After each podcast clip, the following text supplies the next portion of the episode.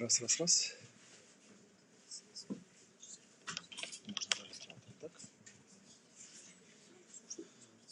Да, вот так, повернем микрофончик. Добрый вечер. У нас перед Новым годом народу все меньше и меньше становится, да? Ну ничего, да, зато меньше народу, интереснее можно порассказывать. Еще раз я на всякий случай скажу, да, что если какие-то вопросы возникают, там что-то хочется спросить, спокойно задавайте. У нас времени, ну, достаточно много, комфортно, полтора часа, то есть можно много о чем поговорить. А, это у нас завершающая лекция в этом году. Не знаю, что там будет в следующем. В следующем много работы будет. И, в принципе, заголовок сегодняшнего мероприятия был вот с этой книжки скопирован «Ремонт жизни». Я уже говорил, да, что там кто-то мне говорил, что не очень... Я вот так покажу камеру. Вот. Кто-то мне говорил, что пугает людей обложка. На самом деле это одна из самых наших популярных книжек. Хотя, видите, на обложке там нарисован ремонт, ну и типа якобы людей пугает, что ремонт такая тема не особо приятная. Там какой-то человек что-то там красит. Да. Но с другой стороны, без ремонта все равно не обойдешься.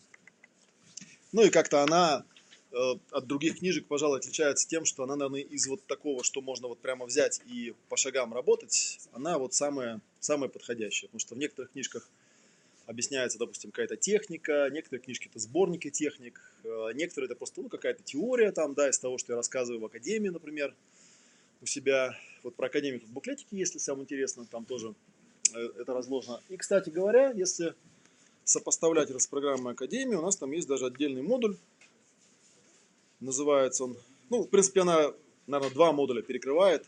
Самый первый модуль, который называется «5 точек баланса», и модуль номер 5, который называется «5 точек движения» в принципе, она представляет собой то, что, наверное, из всего, что я делаю, я, по-моему, говорил в прошлые разы, да, что вот название Международной Академии Ясного Коучинга, оно у меня давно появилось, ну, в частности, слово коучинг.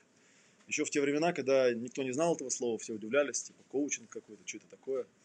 Приходилось объяснять. Ну, а сейчас, как вы знаете, коуч у нас каждый второй или каждый первый. все что-то делают. Ну, и периодически возникает такая мысль, это название оттуда, ну, слово это убрать, потому что действительно там если брать вот классическое понимание того, что такое коучинг, то, пожалуй, во всей академии там только один модуль про это, вот как раз, который про ремонт жизни.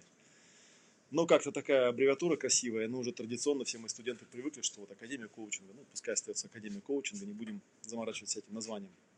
Так вот, как раз ремонт жизни, он э, максимально как раз про коучинг, да, то есть это вот про то, что изначально, когда я создавал этот семинар, э, он возник как моя авторская версия э, семинара одного из моих учителей. Был такой у меня Филипп Михайлович, с которым я познакомился в 2008 году.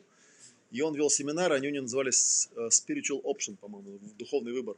Ну, что-то такое про достижение целей, с одной стороны, но как бы с такой немножко прикруточкой, что вроде бы мы тут не просто там э, какие-то такие делаем, ну, знаете, есть такой термин тренинги личностного роста, да, где там типа нужно расти. Некоторые думают, что я занимаюсь тренингом личностного роста, на самом деле нет, общего очень мало. Э, потому что обычно там на тренингах личностного роста, там э, основная идея такая, что, ну, типа, если кто-то другой сумел, то как бы сможем и мы, если мы скопируем то, как они это делают. Да, это, в общем, такая идея вполне разумная в каком-то контексте, да, взятая в НЛП в основном. Находишь того, кто умеет, да, ну и как бы смотришь, как он это делает, пытаешься делать точно так же. Ну и мы все понимаем, наверное, что это такая достаточно странная идея, потому что, ну, когда человек что-то делает от себя, он это делает исходя из своих внутренних ресурсов, да, они, они внешне там что-то имитируют. Понятно, что я могу там имитировать веселье, да, но, в принципе, любой адекватный человек, глядя на меня, он довольно быстро увидит, что, ну, а веселье это такое фейковое, да, как бы на фасаде это есть, а внутри нету. А хотелось бы как бы наоборот, да, как-то вот от себя там что-то делать от себя. И вот, и в какой-то момент э, я был у Филиппа переводчиком, я был у Филиппа таким типа ассистента, что ли, да, и у меня так часто бывает, я рассказал, да, что у меня одна из профессий переводчик – часто бывает, что когда я работаю э, с какими-нибудь психологами там или гуру, да, то после там пятого-шестого э, перевода их семинаров там мне начинают люди говорить, а что ты сам-то это не ведешь, как бы, ты же в принципе можешь без него это все рассказывать, да, вот, ну и ну и, и потом как бы это у меня тоже, поскольку я сам увлекаюсь прикладной психологией, тоже у меня в голове начинает укладываться, да, я начинаю какие-то дырки видеть там, да, что вот как бы я бы по-своему добавил. Вот, ну вообще переводчик это такая в принципе, хорошая, приятная профессия, да, можно выйти на сцену, ничего не знать и показаться людям умным, потому что рассказываешь что не свое, вот, а там умный человек все рассказывает, а ты как бы вроде как от себя вещаешь, да, заодно тренируешься как на людей там, э, так сказать, вещать правильно, да, как выступать там и так далее. Ну вот как бы э, долго ли, коротко ли мы с одним моим приятелем подошли к Филиппу, ну и сказали, что мы бы хотели тоже семинар вести. И он нам сказал, пожалуйста, ведите, только не используйте мое название, это мой бренд. Вот, и мы придумали название такое, Life Pro назывался этот семинар. И стали его вести. Ну, наверное, там первый, это был, вот я уже говорил, там 2000, может быть, 9 год, то есть лет 10 назад давно это было. Ну и, соответственно, там, по мере того, как я его проводил, там, э, я начал замечать, что действительно есть какие-то моменты, которые, ну, которые меня не устраивают, которые моей философии не соответствуют, какие-то приемы, которые я бы по-другому давал бы, какие-то дыры, да, которые вот я бы объяснил от себя, которых нет в оригинале. В общем, в итоге я понял, что в какой-то момент, да, количество отличий, оно превысило какую-то критическую массу. Я понял, что это уже, конечно, далеко уже не духовный выбор, это что-то мое, хотя где-то там местами можно какие-то похожие вещи найти. Хотя, с другой стороны, такие же похожие вещи – знаете, как бывает, когда э, ты что-то такое гениальное придумал, да, думаешь, какой же там гениальный человек, а потом вдруг обнаружишь, что это, в общем, общеизвестная штука, да, ее там везде цитируют. Я помню, очень гордился, когда я там, работая с клиентом, придумал, он где-то рассказывал на одной из лекций, что определение лени такое придумал, что лень – это природный механизм, избавляющий человека от бессмысленных действий. Думал, как круто, как бы, да. Потом узнал, что вообще это там в куче мест это сказано, там может чуть-чуть по-другому, как бы, да, но в принципе то же самое. Но я это всегда считаю, что это плюс, э, потому что значит, что все-таки, видимо, человеческая психика, она как-то более-менее у всех э, к одному какому-то знаменателю сводится, да, и какие-то механизмы все-таки есть общие. Да, и вот появился семинар Life Pro, и потом, когда стал я уже проводить Life Pro, я понял, что он был изначально трехдневный, потом стал он как-то расползаться, и я понял, что он у меня делится на две части. И вот первая часть этого семинара как раз стала называться «Ремонт жизни». Почему так получилось? Потому что изначально там была идея такая, как вот поставить цель и этой цели достичь, а, сохраняя как бы душевное здоровье, физическое здоровье, да, не выгорая там, да, ну и как-то пребывая в гармонии с собой. Вот что-то такое. Поэтому назывался духовный выбор изначально было название, да.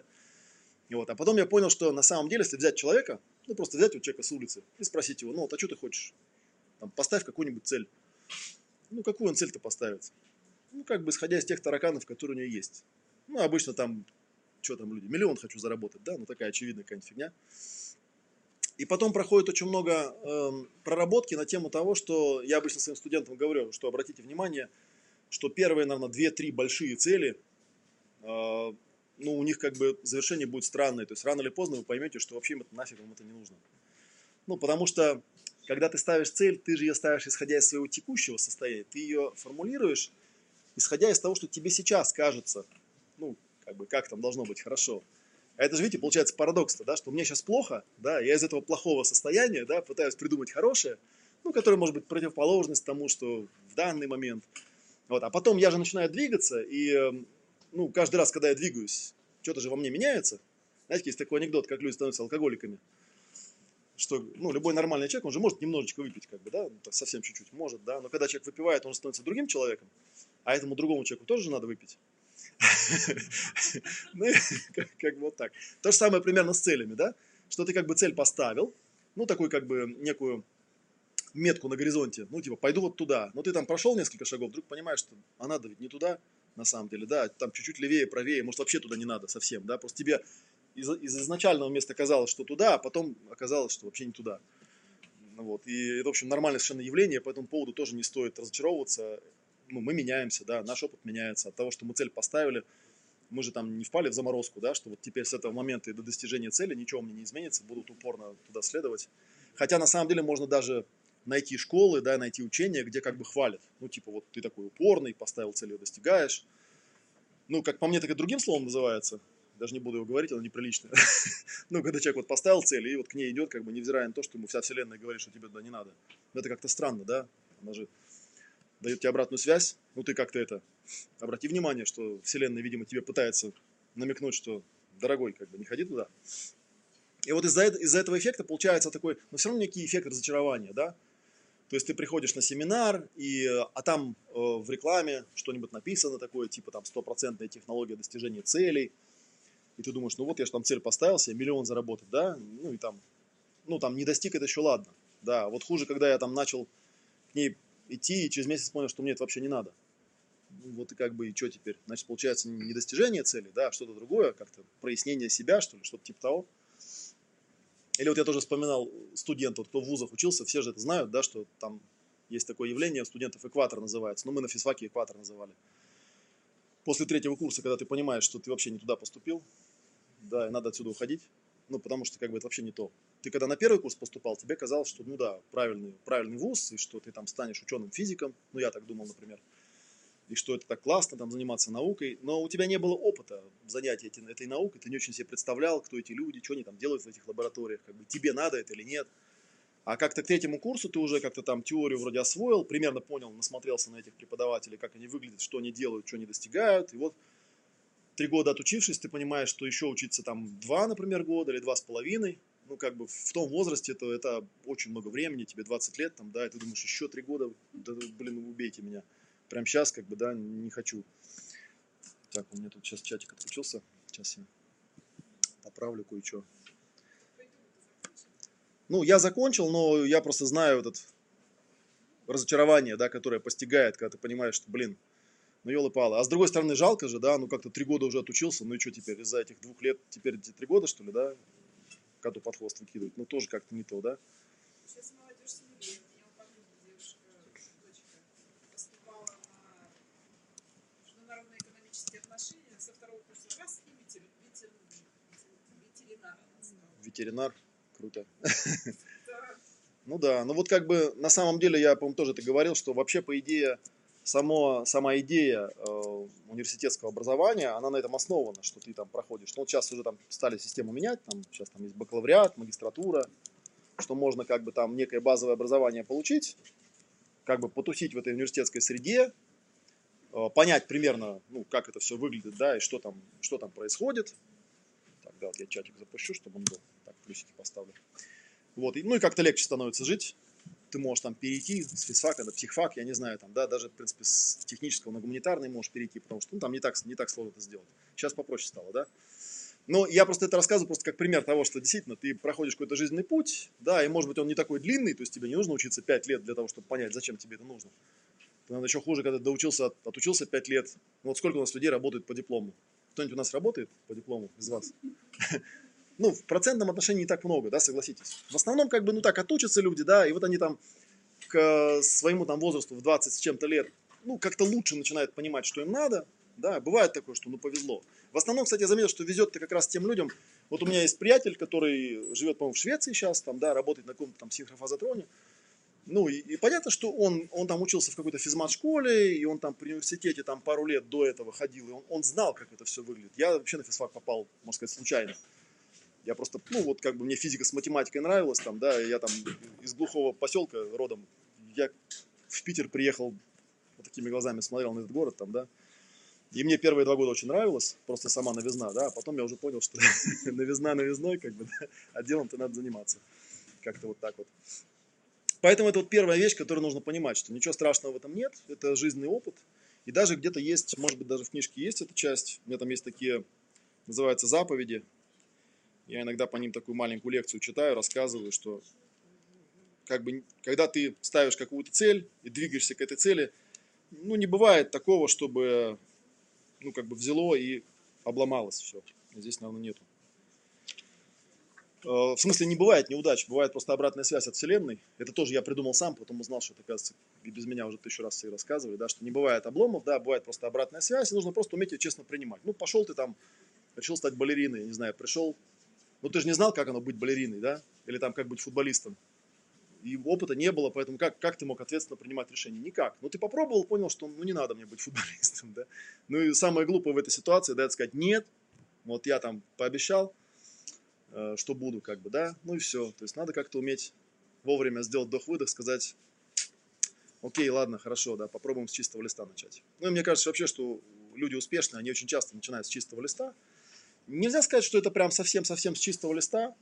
Ну, вот как бы я из своего опыта могу сказать, что, например, когда я сам первый раз попал, ну, в качестве студента на, ну, на вот на этот семинар «Духовный выбор», да, естественно, я же там тоже все это делал, то есть я тоже поставил себе цель.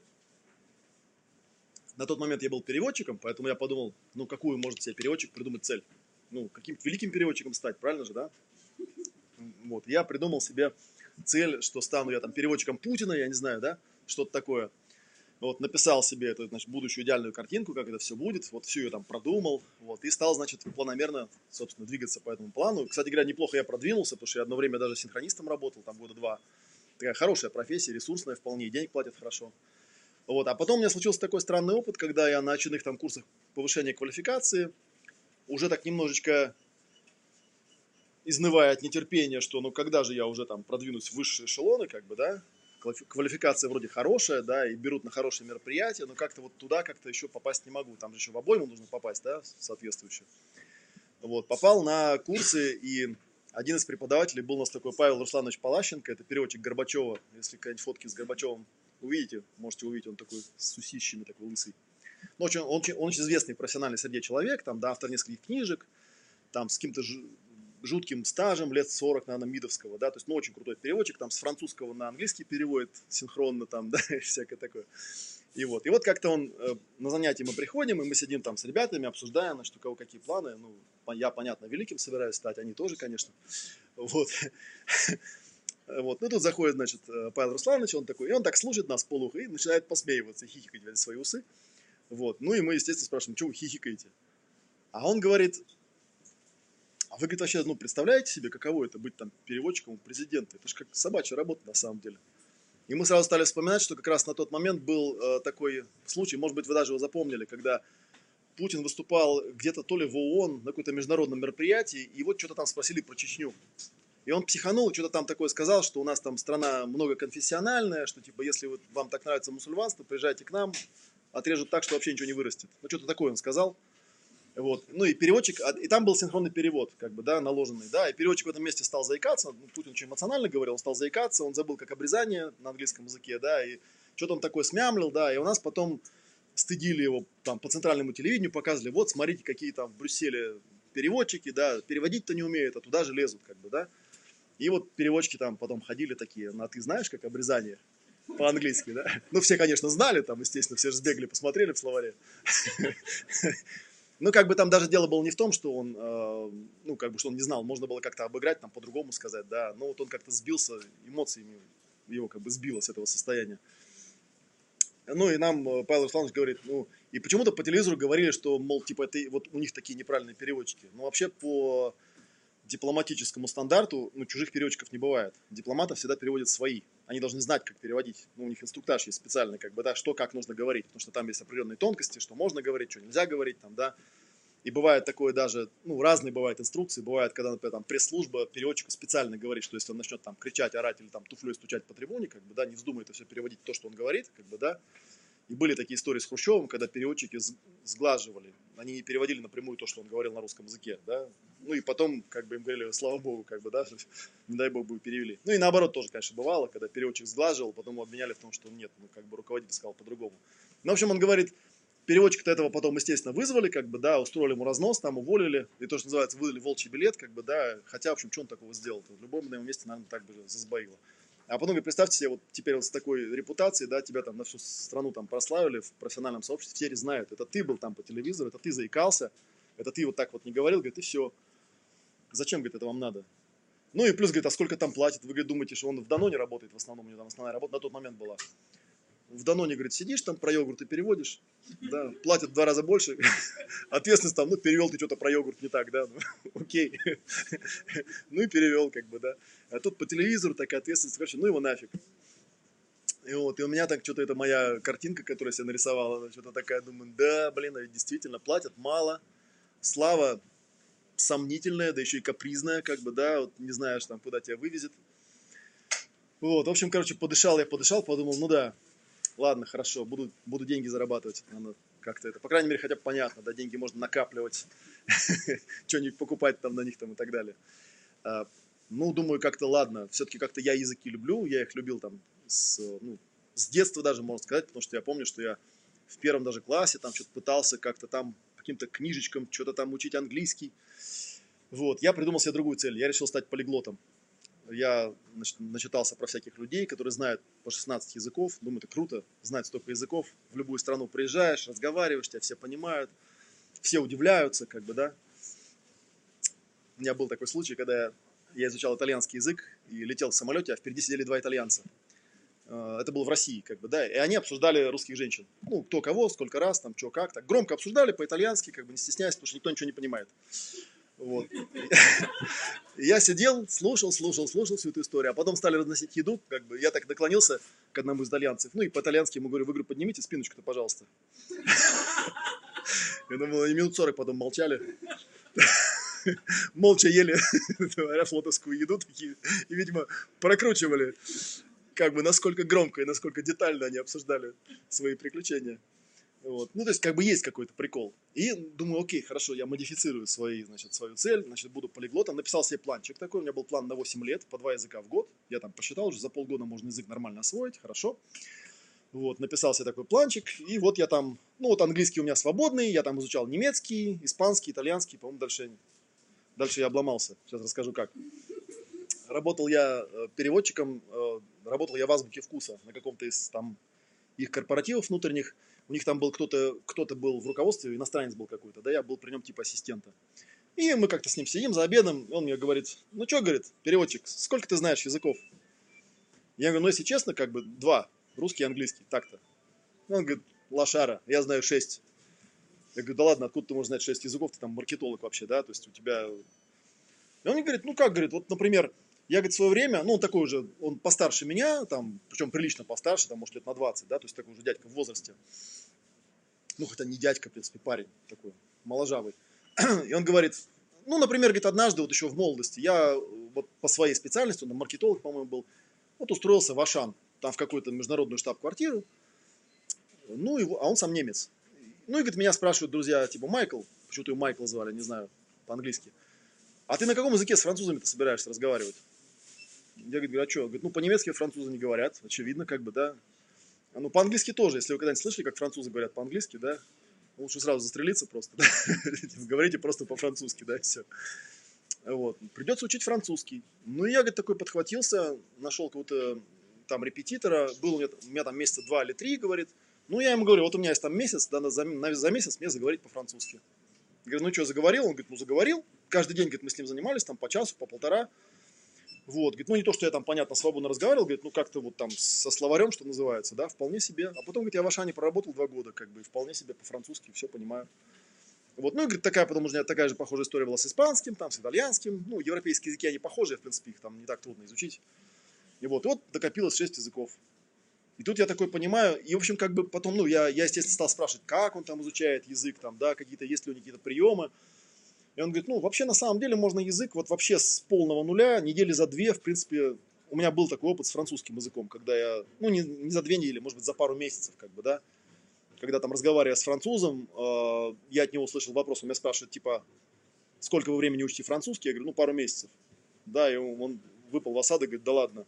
Говорю, что, ну ты же типа свободно говоришь. Я говорю, я не говорю свободно, я большую часть того, что ты говоришь, я не понимаю, но я могу сделать такой вид, как будто понимаю.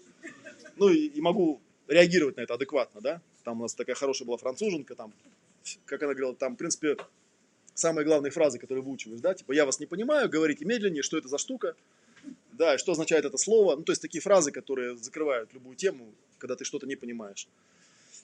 Вот, и я подумал, ну да, то есть, в принципе, любой язык, если он тебе реально нужен, там же проблема с языком, видите, какая, в принципе, язык-то можно получить, но если ты потом им не пользуешься, я всегда удивлялся, когда вот, ну, полиглоты, они типа там 80 языков он знает. Он как можно знать 80 языков? Ну, на нем же нужно разговаривать. А как ты будешь на 80 языках? Ну, в день хотя бы там полчасика на нем поговорить. Это сколько надо времени, чтобы на нем разговаривать тогда? Это нужно ли какая-то феноменальная там какая-то гиперпамять должна быть, да? Или какие-то схемы. Ну, обычно я потом уже понял, что полиглоты, они просто схемы какие-то изучают. У нас, кстати, на курсах синхронных переводчиков был еще один преподаватель, которого наверняка знаете, есть такой Дмитрий Петров, который на канале Культура ведет передачу, называется она «Полиглот». Вот он тоже был один из моих преподавателей. Вот, а про него, про него у меня шпионские данные как-то. Я не знаю, может, Дима меня не услышит, если услышит, простит, я думаю. Просто у меня там много друзей было в полиглотской среде. Я у них все спрашивал, говорю, вот Петров, когда он рассказывает, ну, у него там грамматические схемы, это достаточно такая ложовая, на самом деле, система изучения языка, она не помогает язык особо изучать. Она помогает изучать, когда ты уже знаешь его, как бы освоить грамматику, понять, как эти схемы строятся. А когда ты его не знаешь, в общем, такая тема. Но Дима, у него, правда, у него какая-то, мне кажется, у него интеллект, наверное, 200 IQ. Мне кажется, он просто переоценивает своих студентов, когда они приходят к нему учиться. Вот. И ну и вот я в полиглотской среде, кто-то там спрашивает, кто-то мне говорит, а мы, говорит, вот тут видели на какой-то тусовке, там какая-то конференция полиглотов, видели Петрова, говорит, разговаривали с ним, говорю, ну и как он? Говорит, ты знаешь, он, собственно говоря, со всеми на английском только говорит. Я, говорит, пытался с ним там по-итальянски говорить или по-испански, говорит, он так типа, нет, давай по-английски. Ну, типа, я так тоже умею, да, то есть такое полиглотство. И вот, ну, а больше, наверное, вот больше всего мне тогда повлиял Майкл, который мне, то есть я, разговаривая с ним, понял, что если тебе язык нужен, то ты можешь его выучить довольно быстро. Проблема в том, что если ты потом им не пользуешься, то есть научил я итальянский, а потом ну, а с кем мне по-итальянски разговаривать? Вроде не с кем, да, в Италии я там не, не особо не бываю, да, чтобы прям вот там практиковать это на ежедневной основе. А с другой стороны, если мне понадобится итальянский, ну окей, там за две недели я могу его вполне себе оживить. У меня такая история с немецким, которую я, например, ну, как бы я внутри считаю, что я немецким не владею. То есть так вот меня, я не, не возьмусь на нем работать, например, или переводить что-то. Но когда я приезжаю в Германию, я как-то понимаю, что, ну, видимо, все-таки владею, потому что дискомфорта я не ощущаю. То есть я могу все что угодно спросить, там все понятно, где что написано. Ну, а где непонятно, я там, по крайней мере, знаю, как это посмотреть. То есть такое. Вот такая история была. Ну, в общем, в итоге что-то моя тема с полиглотством тоже как-то она притухла. На итальянском языке я остановился. Понял, что действительно лучше уж там пользоваться э, каким-то одним языком, но хорошо, да, чем куча языков, но плохо. И особого смысла кучу языков знать, если ты не имеешь к этому какой-то э, необходимости, да. Ну, у переводчиков есть такая поговорка, да, что язык это не профессия, там надо что-то еще уметь. Как бы говорить просто на языке, это дело такое. Как бы, ну, говоришь ты по-испански, ну и что? Что ты умеешь-то? Нужно там или гидом быть, я не знаю, или еще что-нибудь такое делать. То есть зачем этот язык нужен? Так что это вот по поводу целей. Так что это я такую длинно, длинно эту мысль развиваю, да, на тему того, что когда люди ставят цели, если мы же говорили про ремонт жизни, да, что на самом деле есть какая-то, видимо, предваряющая стадия, которая должна помогать человеку как-то разобраться в том, что есть. Не ставить цели сразу с бухты-барахты, а сначала хотя бы определиться, да, кто я, где я, в чем я, да, куда я иду хотя бы. И тут есть на самом деле много тоже интересных всяких моментов. Да?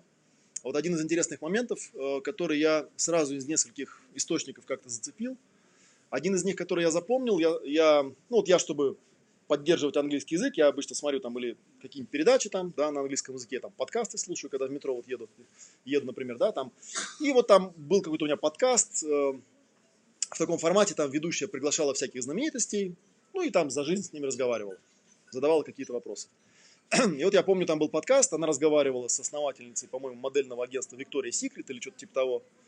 И у них зашел разговор про Ричарда Брэнсона, который такой, ну, достигатор, там цели ставит, достигает.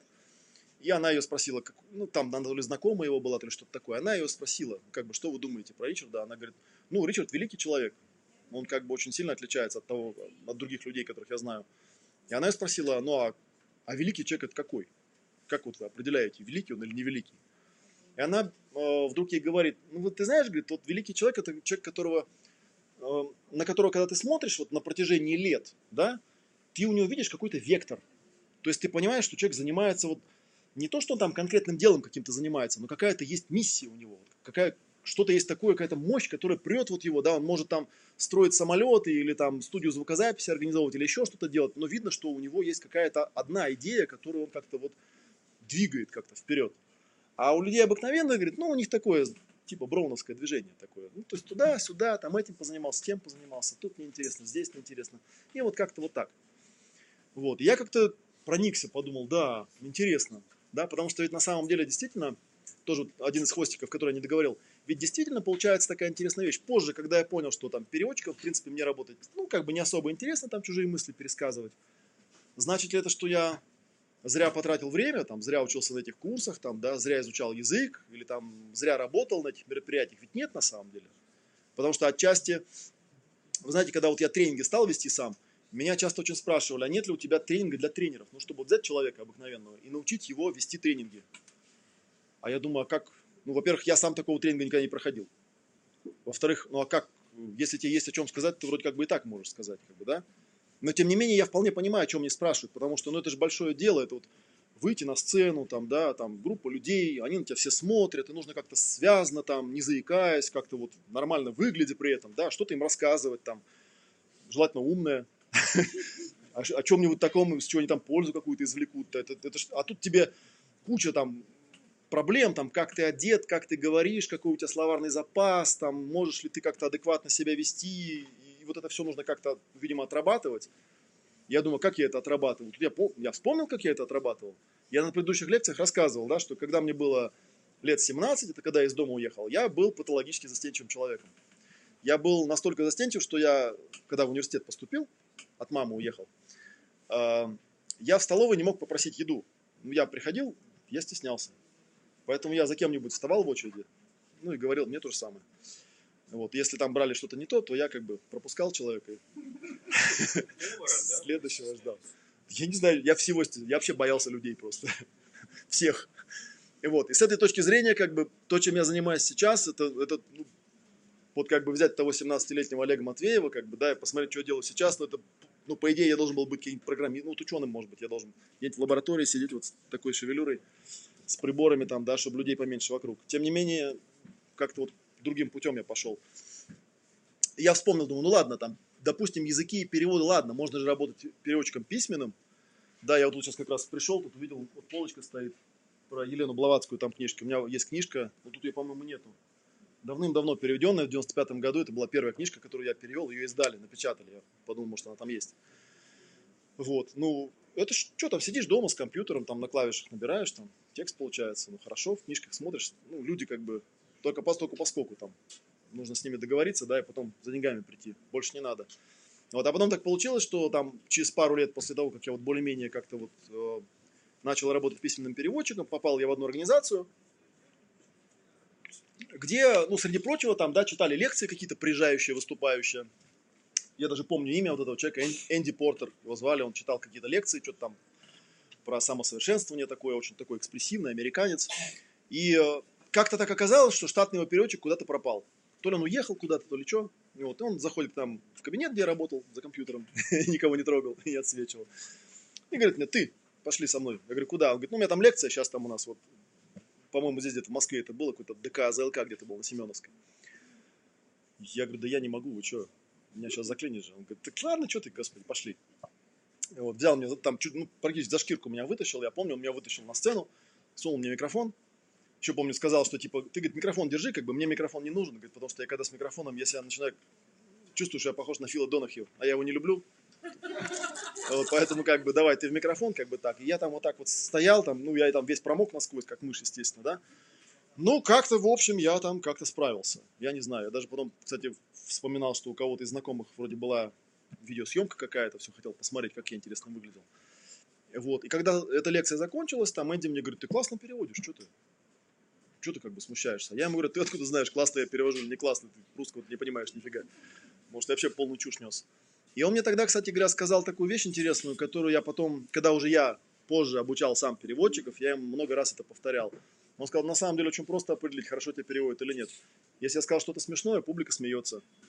Если я сказал что-то грустное, они печалятся. Если я говорю что-то серьезное, у них серьезные лица. Если я говорю что-то там, ну и так далее, да, то есть соответствие по эмоциям очень, это очень просто определяется. Знаешь, какой облом? Ты сказал какой-нибудь анекдот. И такой, ха-ха-ха, все такие сидят. Ну, и ты понимаешь, что переводчик что-то не перевел, как бы что-то не донес. Да. Хотя, может, он там правильные слова сказал, да, но вот что-то он там как-то не так сказал. Ну, и я так что-то как-то глянул, ну, как бы перепросмотрел там эту лекцию, подумал, ну да, он как-то, когда он хохмил, ну, как-то я пытался вот донести, там, может, я не очень понимал слова иногда, которые он говорит, но как-то я эмоции передавал, у меня это получалось, ну, и как-то вот там потом с какого-то там раза у меня стало получаться. А потом я стал переводчиками работать с разными, ну вот когда я уже там понял, что ладно, я могу устным переводчиком работать, и в каких-то агентствах я там ну, числился э, как переводчик, да, и меня спрашивали, ну, обычно переводчика спрашивают, там, по какой теме вы работаете, да, там, у вас есть какая-то любимая какая тема, что бы вы хотели. Я всегда говорил, я вот по психологии люблю всякие семинары переводить, там интересно, какие-то интересные люди приходят. Поэтому я много работал там в 90-е годы, в конце 90-х со всякими приезжающими звездами, там, с американцами. Вот. Ну и как-то тоже, тоже выходишь на сцену, там софиты, ты становишься. Тебе не, тебе не страшно, потому что ну, не, ты же не свое говоришь. Он там сказал какую-то чушь. Ну, сказал чушь, я перевел чушь. Как бы. Претензии не ко мне, как, как бы. Вот к нему, как бы, да, я посредник. А тем не менее, я же вот эту вот часть, которая самая страшная, это, да, что выйти на сцену, встать перед людьми, там, в лампах э, этих прожекторов, там, да, и вот как-то там как-то там я потом про голос стал думать, как у меня голос там получается, могу ли я говорить там в микрофон, или как-то там стоять правильно, сидеть как-то правильно. Получается, да? И потом в какой-то момент, когда это сглаживается, ты понимаешь, что ну, а теперь можешь вроде и свое рассказывать, что не порассказывать. К чему я это опять же рассказываю, да? К тому, что на самом деле все прошлые дела, которыми мы занимаемся, это тоже своего рода ресурс. То есть так, если вот вынуть из контекста и подумать, хорошо, если смотреть не на то, что конкретно я делал, а как бы на то, как я это делал и что мне это дало, то получается, ты получаешь такой ресурс. Я вот сейчас вспомнил, что, по-моему, у Роберта Кiyosaki есть похожая идея, когда он там в какой-то из книжек там писал о том, что, ну вот типа, да, я там хотел основать свой бизнес, а потом понял, что я продавать, например, не умею, да, ну и пошел продавцом, устроился, в какую-то там фирму Xerox, там, да, стал там продавцом года и потом уволился. Мне говорят, ты что, с ума что ли сошел? Я им говорю, так я же не собирался там продавцом года становиться. Я хотел научиться продавать, я научился и ушел. Я навык получил, мне навык был нужен. Мне не нужно было становиться лучшим продавцом. Я для себя это делал. И там какая-то у нее история была, что я потом я понял, что я там вообще боюсь, там, когда вокруг стреляют какой-то жестокости, пошел там в армию, да, послужил годик, ну, я не знаю, в американской армии можно послужить, наверное, чтобы стать смелым. В нашей я не уверен ну, не суть, как бы, да, то есть ты собираешь, как бы, ты смотришь, где такой навык можно получить, и идешь туда и работаешь, как бы, с таким вот пониманием, что ты сюда пришел там не на дядю работать и не там достигать каких-то вот этих карьерных целей, ну, каких-то таких офисных, да, а ты для себя, для какого-то навыка, да, ты можешь сидеть в кабинете и заниматься переводами, если ты понимаешь, что ты что делаешь, ну, ты пытаешься достичь какого-то максимального уровня там письменного переводчика, чтобы быть уверенным, что ты владеешь языком, чтобы, выходя на сцену, знать, что у тебя словарный запас достаточно для того, чтобы понять, что он говорит. Да, на русском языке ты можешь как-то само, самовыражаться адекватно. И вот, и потом, поработав устным переводчиком, да, ты понимаешь, что, ну да, вот когда я первый раз пришел на курсы синхронного перевода, а синхронисты это которые одновременно переводят, вы знаете, да, они в наушниках сидят, да, у них тут микрофончик, вот там тебе говорят в уши, э, часто выступающие даже не знают, что его переводят, Хотя лучше, конечно, если он знает, но бывает, что они вообще не обращают на это внимания, просто вот там что-то строчат. А ты параллельно с ним говоришь. То есть ты, ты делаешь вот эту... Где-то, по-моему, Татьяна Черниговская есть в одной из лекций вот это вот, она там рассказывает, что когда там в МРТ разных людей в разных состояниях помещали, что самая страшная картина, это когда вот синхронного переводчика помещали, потому что там весь мозг начинает загораться. Я когда синхронистом работал, ну, синхронисты работают посменно по полчаса. Вообще в идеале по 20 минут. Потому что, знаете почему? Потому что башка начинает перегреваться. То есть ты просто сидишь, понимаешь, у тебя просто физически перегревается голова, как компьютер. Да? И потом, когда ты вываливаешься на вот эти полчаса, когда напарник твой работает, первые минут 10 ты просто так сидишь, так и ждешь, пока мозги остынут. И вот плюс я уже потом, когда стал там интересоваться какими-то эзотерическими аспектами, я узнал, что, оказывается, у многих... Ну, у меня просто такое случилось однажды, я даже как-то так опешил. У меня случился интересный опыт. То есть я сидел, переводил, и вдруг понял, что меня там вообще в теле нет, я просто где-то вот отдельно. Ну, тело переводит, а я как бы наблюдаю со стороны. Думаю, вот это да. А потом узнал, что, оказывается, у многих такое бывает. Просто они знают, что это такое, они как бы никому не рассказывают. Это... А, я не знаю, нет, это такое странное потоковое состояние возникает, когда я даже проверял, то есть в этом состоянии можно например, взять параллельно книжку начать читать. То есть тело само, вот оно, получается, слушает, понимает, да, переводит с вот этого языка, ну, в какое-то понимание, да, а потом вот еще языком, да, переводит другой язык, еще языком это все проговаривает, как бы, да, и настолько это Тут вот недавно на каком-то семинаре меня спрашивали, а ты когда переводишь, запоминаешь, что ты говоришь? Ну, вы, наверное, знаете, да? Переводчики не помнят. Потому что работает другая совершенно память. И, кстати, многие люди, многие из переводчиков считают, что синхронно переводить легче, потому что память не используется. У тебя просто буфер работает и все. То есть ты помнишь ровно вот этот участок, как бы, да, и потом ты через день выходишь, ты просто, о чем семинар-то был? Я не знаю. не, ну понятно, я там примерно помню, да, о чем он, ну как бы, чтобы вот там я логическую цепочку сложил. То есть э, я не могу сказать, что я там был студентом, да, что я понял, что преподавали. Нет. Я просто через пропустил и вот вышел такой же чистый, какой и входил, как бы, да, просто перевел. Вот, но тем не менее. Когда я вот синхронистом работал, да, тоже как-то поработал, поработал, потом понял, что ну как-то все это не очень интересно. Но, тем не менее, навык тоже ведь остается определенный, да?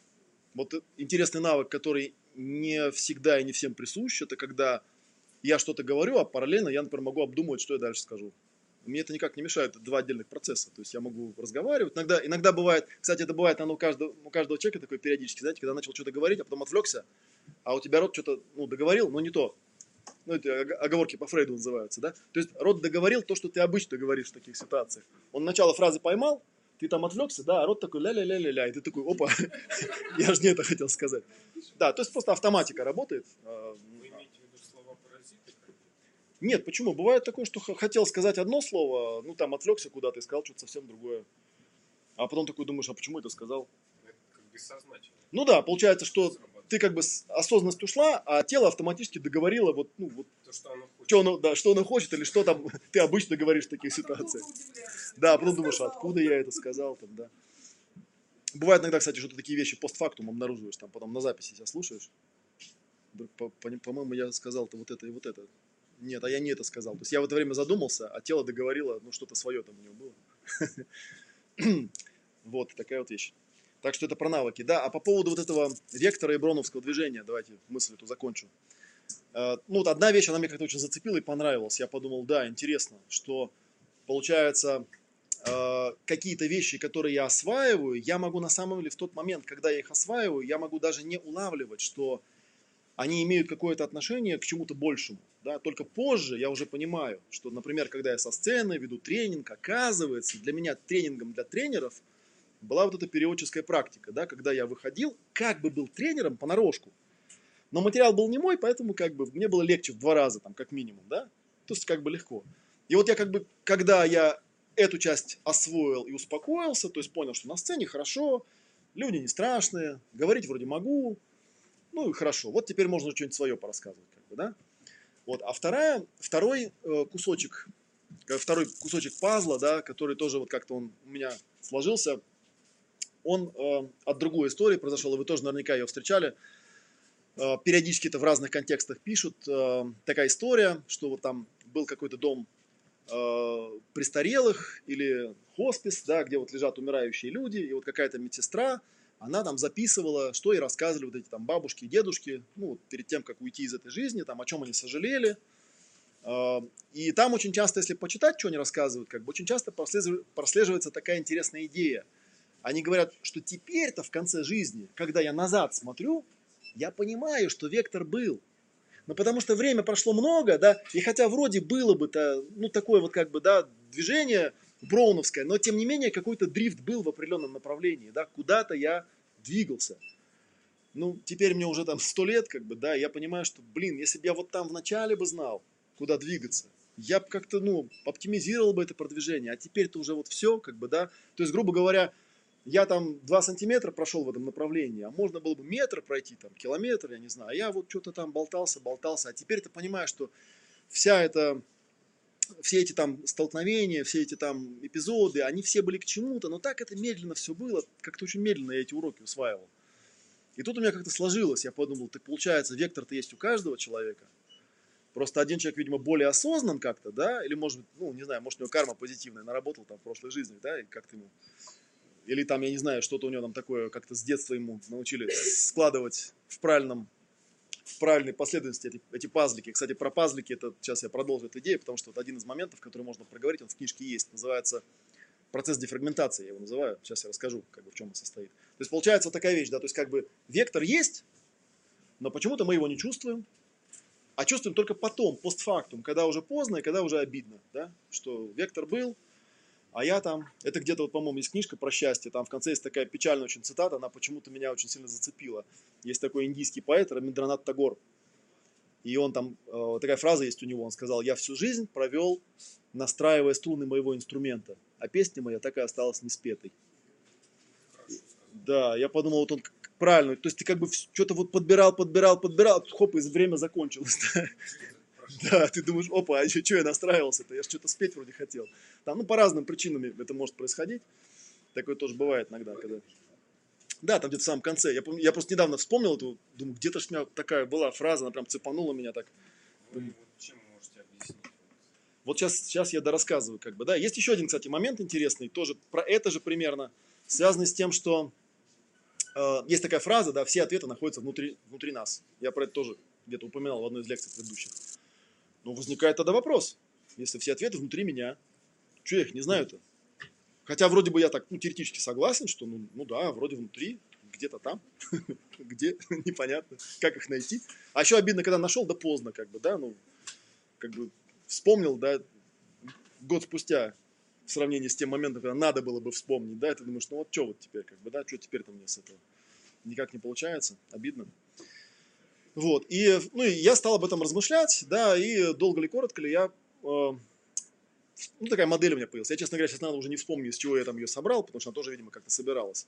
Я подумал, что, ну да, есть, э, можно такую шкалу придумать, да, где на самом верху будет, ну, назовем это так, полная личная целостность. Да, это человек, который осознает себя, понимает, что ему в этой жизни нужно, осознает, какая у него там миссия, и как-то все, что у него в жизни происходит, оно как-то под эту миссию резонирует, как-то подписывается, да, то есть у него ресурсы используются оптимально. То есть у него редко случаются ситуации, когда ему, грубо говоря, задаешь вопрос, зачем ты это делаешь, да, а он говорит, не знаю. Он всегда знает, зачем. Ну, вот это теоретически некий достижимый уровень, там, наверное, нужно быть таким просветленным аватаром, чтобы реально в этом состоянии быть, да, и понимать, что ты сюда пришел для того, чтобы вот это вот. Потому что, понимаете, ну, таких людей много, и не обязательно это просветленные, как бы, да, человек может просто фиксированную идею какую-то иметь. Но увидеть э, реально он в этом состоянии или нет, очень просто ведь на самом деле, да, просто посмотреть на то, что он делает, и сопоставить вот то, что он как бы называет своей целью, и то, что он делает здесь сейчас, как бы, да. то есть вот есть этот вектор, как у Ричарда Брэнсона, да, то есть видно, что он куда-то идет там к какому-то достижению, или его нету. Ну, а внизу этой шкалы будет, наверное, какая-то такая полная фрагментация, да, когда человек постоянно какие-то делает мелкие дела, эти мелкие дела не связываются ни в какую картину, непонятно, зачем он сливает эти ресурсы, он занимается какой-то ерундой, и ну, мы часто это чувствуем, наверное, каждый из нас, да, что бывает такое, что что-то какая-то маята, суета какая-то, что-то делаю, делаю, зачем я это делаю, непонятно, и вроде избавиться как-то не могу от этого, да, что с этим делать непонятно. И вот где-то, видимо, от этого состояния до вот этого состояния, да, ну вот есть, видимо, какой-то процесс, который я для себя назвал процесс дефрагментации. И вот и мой ответ вот на вопрос, а, где же находятся те ответы, которые внутри меня, а я их почему-то не чувствую, он довольно простой на самом деле, да? что они внутри меня, но они фрагментированы. А, что значит фрагментированы? Да? У нас, у каждого из нас на самом деле эм, количество свободного внимания не очень большое. Ну, грубо говоря, это то, что в компьютерной терминологии называется оперативная память. То есть в данный конкретный момент я мало чего могу держать вот в своем внимании, потому что ну, есть такая, такие эксперименты, говорят, что там человек не может там одновременно делать больше семи дел, или там больше семи вещей запоминать, если там восьмую. Да, плюс-минус там, да. Потом я вот, есть такая книжка у Леши Каптерева, очень нам нравится, называется э, мастерство презентации. И он там этот эксперимент рассказывает и показывает, что на самом деле четыре всего лишь вещи есть, да. То есть, когда начинаешь пятую пытаться делать, у тебя ну, первая выпадает, просто оперативки не хватает. И получается, что, э, ну, как бы мы же люди, да, у нас, ну, явно задачи какие-то более широкие, чем там, ну, чем у животных да, не будем обижать животных, то тем не менее, наверное, этим мы отличаемся. И получается, что если у тебя задача вот такая, а памяти вот столько, то ты все время видишь только, ну, у тебя как фонарик, он очень маленький, ты видишь все время кусочек. И тебе очень трудно понять, там, да, слон огромный, а фонарик у тебя узенький. И вот как, как его осветить-то целиком не получается, да, то есть что с этим можно сделать, как это можно собрать, как можно дефрагментировать эту картинку, да, как можно понять, что у тебя происходит. Вот. Я, по-моему, даже уже это рассказывал, что на самом деле есть очень простая техника, и она в книжке вот и описана. Называется, есть там базовый процесс дефрагментации, да, есть там более сложные версии, но в основе он очень простой. Это э, двумя способами можно делать. Один способ такой больше буддийский, ну, я его называю буддийским, потому что мне так кажется, потому что я так дефрагментировал. Это когда придумывается специальный процесс, специальная техника, когда человеку задается все время один и тот же вопрос ну или там два вопроса, или четыре вопроса, какой-то набор вопросов, да. Э, есть такой знаменитый процесс, например, вот тоже у одного из моих учителей, Жеврада Славинского, когда называется гностический интенсив, когда человека сажают там, да, и говорят ему там, почувствуй себя, кто ты. И вот так вот часа четыре спрашивают, или шесть. Ну и в конце концов он, общем, начинает чувствовать, кто он на самом деле. Но там как бы вся фишка в том, что нужно, ну, реально повыгружать это все, да, потому что процесс дефрагментации, он не происходит вот так, его нужно сделать просто. Э, это один способ, да, то есть когда есть э, отправитель, получатель, да, там получателю даются специальные инструкции, это у меня, кстати, на многих тренингах это используется, я им объясняю, что вот у получателя есть какой-то вопрос там ключевой, который он задает, типа там, скажи мне, что ты думаешь сейчас, например, да, есть у меня такой процесс ясного племени называется, там такая подготовительная техника. А, соответственно, отправитель закрывает глаза, фокусируется, находит, что он там думает, потом открывает глаза и выговаривает все, что там к нему пришло. И получатель ему говорит спасибо, и опять говорит, скажи мне, что ты думаешь сейчас. Ну и вот так он там довольно долго может делать. И очень интересные всякие состояния получаются у людей. Ну, в самом простом случае человек в какой-то момент обнаружит, что он ничего не думает, что для большинства людей, я вам скажу, такое нифиговое достижение, когда тебя спрашивают, скажи мне, что ты думаешь сейчас? А ты так, опа, а я ничего не думаю. Ну, как бы для меня это такое странное состояние Э, Для меня наоборот было странно. У меня была история, я тоже иногда рассказываю, есть такая байка, когда э, попалась мне книжка одного психолога, э, и там она такая с претензией была. Там было написано, психолог написал, что я сейчас вам объясню, в чем основная проблема всех людей, вот как работают у них мозги. Но чтобы вы тоже это поняли, мы типа с вами сделаем упражнение. Упражнение было такое, нужно было засечь на часах там 5 минут, по-моему, и не думать про белую обезьяну. Ну и он там было написано, что вот, значит, засекаете время, страницу не переворачивайте, вот пока таймер не бибикнет, ну, как бы сидите и не думайте про белую обезьяну. Ну и ладно, я завел таймер. Он пипикнул, я перевернул страницу, там было написано, да, конечно же, все это время вы думали про белую обезьяну. Нифига, я вообще ни о чем не думал. Я просто сидел, как бы, ну, книгой, ну, я смотрел на книгу. И потом я подумал, блин, а, наверное, у других людей это ведь не так. Они, наверное, реально сидят и думают про эту белую обезьяну. Типа, вот в чем прикол-то, да? Ну, то есть, такие состояния, на самом деле, не так трудно достигаются. И это вот один способ, да, повыгружать до тех пор, пока ты что-то там не поймешь. Да, в данном случае э, вопрос, скажи мне, что ты думаешь сейчас, он не характерный. Намного интереснее есть вопросы, например, типа, скажи мне, в чем смысл твоей жизни. Да, я про это рассказывал, был такой процессик у Стивена Павлины. Э, как узнать смысл своей жизни за 20 минут. Ну да, тебя сажают, как бы говорят, там, скажи мне, в чем смысл твоей жизни? Ну, там, и, и ты как бы вот выгружаешь, тебе говорят, ага, скажи мне, в чем смысл твоей жизни? И вот как бы тебя мучают, пока ты там не пройдешь все стадии там, по этой шкале, как бы, да, ну и что-то не поймешь, да.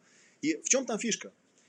Есть еще второй вариант этой техники, когда это делается письменно. То есть, когда берется какой-то ключевой вопрос, да, задается, вот, в чем смысл моей жизни, да, и берешь как бы, и вот пишешь там первое, вот что приходит, то и выписываешь там, да, вот стараешься не фильтровать, там, фокусироваться, не анализировать, просто выгружаешь. Да, и вот там на каком-то там пункте, там, на пункте 108, например, да, у тебя накапливается достаточное количество вот этих пазликов, потому что каждый ответ, даже если ты написал там «хочу там заработать миллион», там, да, и там переспать со всеми самыми красивыми женщинами, там еще чего-то, ну, это не совсем то, в чем смысл твоей жизни. Но где-то где недалеко, потому что, ну, почему-то же выпал этот ответ. Но если все их собрать, Видите, человек чем от животного отличается? Животное записывать-то ведь не может. Оно ж не может собака сесть и так сказать, так, сейчас я тут проанализирую свою жизнь. Он говорит, в чем смысл моей жизни? Как бы начать записывать, потому что бумажка-то она ведь одна получается, да, и получается, что несмотря на то, что моей оперативки хватает на 4 пункта только, да, я их могу написать хоть 200. Я могу там перечитывать их периодически, то есть оно начинает как-то постепенно, ну это вот как бы чем человек, э, есть у него такой один любимый автор, Альфред Коржибский, создатель общей семантики, да, он говорил, что чем отличается животное от человека, э, человек от животного, да, что э, человек может связывать время. Ну и ему помогает это делать речь и письменность, да, он может писать, он может написать что-то, и потом через 4000 лет это прочитают и поймут, что он написал, хотя его давно нет уже, как он это сделал, как интересно, да. Вот. И вот ты начинаешь это писать, писать, писать, и в какой-то момент что-то там тебя кликает. Ну вот у Стивена Павлина было написано, что если вы берете, например, вопрос, в чем смысл вашей жизни, и начинаете вот по такой методике все это писать, то рано или поздно, э, ну, вас торкнет, там, вы там заплачете или засмеетесь, ну, в общем, поймете, что вот прямо вот, вот это вот оно, да, и там, по-моему, он не объяснял, почему это так происходит, мне было всегда интересно, потому что я знал, что явно вот эти два процесса похожи, то есть один процесс, когда тебе задают один и тот же вопрос, пока ты не пройдешь через все ответы на этот вопрос, и вдруг у тебя не сложится какая-то общая картинка, да, такое озарение не случится. И вторая вещь, когда ты берешь и пишешь список. Ну, со списком немножко тяжелее, потому что тебе приходится, ну, ты сам с собой, а самому с собой засаботировать очень легко. Как бы, да, там писал, писал, писал, дописал до 25-го, думаешь, фигня какая-то, да, и, ну, все, и пошел. А потом думаешь, почему я не понимаю, да? Вот. ну, и в частности, например, э, в базовом процессе дефрагментации, мы же там про цели говорили, да, про смысл жизни. Можно, кстати, про смысл жизни, можно про цели. Это примерно похожие какие-то вещи. Есть, например, такая идея, да, берешь, задаешь себе вопрос – а, а что в этой жизни мне нравится делать? Ну, нравилось, нравится, и всегда будет нравиться, да? Иногда еще бывает полезно взять, э, делают такую штуку, когда второй вопрос задают противоположный, да, а что в этой жизни мне не нравится делать? Ну и предлагается вот написать там 108 ответов на этот вопрос и 108 на этот. Вот не фильтруя, не анализируя, просто написать. И вот. И там тоже очень интересный момент, потому что ты понимаешь, что да, есть какие-то вещи, которые вот я не знаю почему, да, вот если меня бы кто-нибудь спросил, даже сейчас, наверное, да, почему, когда в первом классе меня кто-то из взрослых спросил, эм, ну, что мне интереснее всего изучать, да, я сказал, что мне интереснее всего изучать английский язык. Вот, у меня и папа, и мама, ну, как бы они из предыдущего поколения, они в школе учили немецкий, и они говорили, давай иди в немецкую группу, а то мы тебе даже помогать не сможем. Мы же как бы тут, ну, вы знаете, в Советском Союзе в старые времена, в принципе, считался основным немецкий почему-то. Ну, как-то так, видимо, традиционно, да. Английский это какой-то странный язык, на грани такой экзотики, там, потому что, ну да, где-то в Москве там были школы и французские, и испанские, наверное, да, но в основном все учили немецкий. Я прям там с слезами и соплями стоял, чтобы меня послали именно в английский класс, да, я там пытался какие-то, помню, там, слова там, ну, вот насколько там тогда технология позволяла, что-то там выписывал такое, да, почему мне от этого так перло, вот что такое было важное в моей жизни, да, почему именно это мне нравилось делать. Но когда я стал этот список писать, то есть я стал писать, что мне нравится делать. Ну, я там что-то про себя понял. Ну, если писать, что не нравится, то что-то про себя понимаешь. Там э, вся штука заключается в том, что я вам никакого готового ответа здесь дать не могу. Вам нужно сформулировать себе правильный вопрос. Есть даже такой э, приемчик, когда человек говорит, ну а какой мне вот для себя правильный вопрос сформулировать? Ну, можно сформулировать вопрос такой, какой вопрос мне нужно себе задать? Ну, и написать 108 ответов на это, да? Ну, и там тоже интересно, потому что ты там пишешь там 20-30 ответов, потом у тебя ступор наступает, да? Ну, окей, ты перечитываешь, ага, еще там 5 пунктов добавляется. То есть, получается, действительно похоже на, как будто ты собираешь пазл, да? То есть, ты какие-то основные элементы собрал, потом вдруг понимаешь, а, вот тут еще несколько элементов, а, вот тут еще. И в какой-то момент происходит действительно такая странная штука. Получается, действительно, как вот, э, ну, термин фрагментация, он такой компьютерный тоже. Если вы помните, в старых компьютерах были такие программы, называлась дефрагментация. Там такими цветными точечками или квадратиками отмечались там записанные файлы. И смысл в чем, да, что когда компьютер записывает какой-то файл, он его не пишет какое-то конкретное место, он его пишет, где есть место. И поэтому, если файл большой, он записан в 52 разных места, да, и там есть специальная ну, программулина, там, компилятор, который да, собирает все эти 52 части, соединяет и показывает тебе вот там документ на экране, да, и, соответственно, компьютер из этого тормозит, потому что ему нужно время эти 52 части собрать. Ну, примерно то же самое в голове происходит, да? То есть ты спрашиваешь себя, а в чем смысл моей жизни? Ответ-то есть. Просто он записан, да, в, 108, в 108 разных частях, там, да, тут кусок, здесь кусок, там кусок, там, да, и вот чтобы это собрать, ну, тебе, может быть, нужно там посидеть, повтыкать на этот вопрос там полдня, к примеру. Сейчас я мысль закончу, да, а потом. Ну, я такого не встречал. Может быть, но я такого не видел. Обычно, обычно у человека, который заморочился тем, чтобы это все-таки сделать, такого не бывает. Я предполагаю, может быть, есть такие люди, которые, в принципе, да, на эту идею скажут, да ну ерунда какая-то, я даже это делать не стану. Но большинство людей, которые там приходят, тем более там лекции какие-то слушают, да, у них таких проблем не возникает. Вот, и что я говорил-то, да, вот ты задаешь себе вопрос, какой вопрос мне надо задать, да, ты пишешь, пишешь, и в какой-то момент у тебя этот пазлик складывается, да, и вот возникает какое-то такое, ну да, новое сознание. Не факт, что это финальная стадия, да, возможно, когда-нибудь в какой-то момент ты поймешь, что да нет, это вот на тот момент, но это опять же возвращаясь к тому, что я вначале говорил. Ведь с того момента, когда я это, допустим, я взял и честно сделал этот процесс, вот сел, зарядил себе там на таймере 2 часа, к примеру, да, думаю, все, вот сейчас сяду, прям реально, там, потрачу эти 2 часа, чтобы потом оставшиеся 50 лет своей жизни, там, да, не пустить коту под хвост, сяду и сделаю, потрачу завтра или после, с понедельника, в понедельник точно сделаю. Нет, сейчас прямо сделаю, да, и ты это делаешь, ну, и ты, допустим, получил какой-то ответ. И это, ну, и понятно, что не факт, что там завтра, например, ты не подумаешь, что-то как-то это. Потому что ну, у тебя был какой-то опыт, да, ты его проинтегрировал, э, дефрагментировал, да, как вот эти программы компьютерные, да, они там собирают оранжевые квадратики сюда, там, да, синенькие сюда, там, вот собрали, все, теперь компьютер работает быстрее, и он не так шуршит, когда находит файл, быстрее все открывается. То же самое примерно у нас. Но это не значит, что вы там новый файл записываете, он опять как-то записывается там как-то, да, кусочками, там еще что-то, что через какое-то время вам не захочется повторить этот вопрос себе, да, но вам будет уже легче на самом деле, да. Там даже на самом, на самом деле в каком-то смысле можно этот список, ну, с ним можно поработать дальше, на самом деле, да, там берется, например, такой список. А, кстати говоря, есть еще такая интересная штука, тоже разновидность подобных вещей, подобные техники, это когда человеку предлагают составить список всех дел, которые ты начал, но не закончил. На самом деле это ужасная процедура. У меня был один клиент, он говорит, у меня проблема какая, да, я такой прокрастинатор, все откладываю на потом. Я говорю, ну это же известная штука, да, это когда у человека очень много незаконченных дел, а каждое дело у него, ну, немножечко внимания забирает, то в конце концов у него остается настолько мало внимания свободного, да, что он просто не может ничем заниматься, потому что у него все время вот этот фоном там гудит, что что-то надо делать, а что непонятно. И нужно просто вот сесть один раз и это сделать. И он мне говорит, ты знаешь, у меня есть такой список, в нем 623 пункта. Вот я сейчас туда запишу то, что ты мне сказал, ты будет 624. Да. Ну, кстати, он помер в 49 лет, поэтому... Да, это, правда, было уже там позже, я- это, наверное, лет через 6 после того, как мы с ним поработали, потом я случайно узнал, что, ну, видимо, что-то у него сильно серьезно там было с этим делом. Тяжело.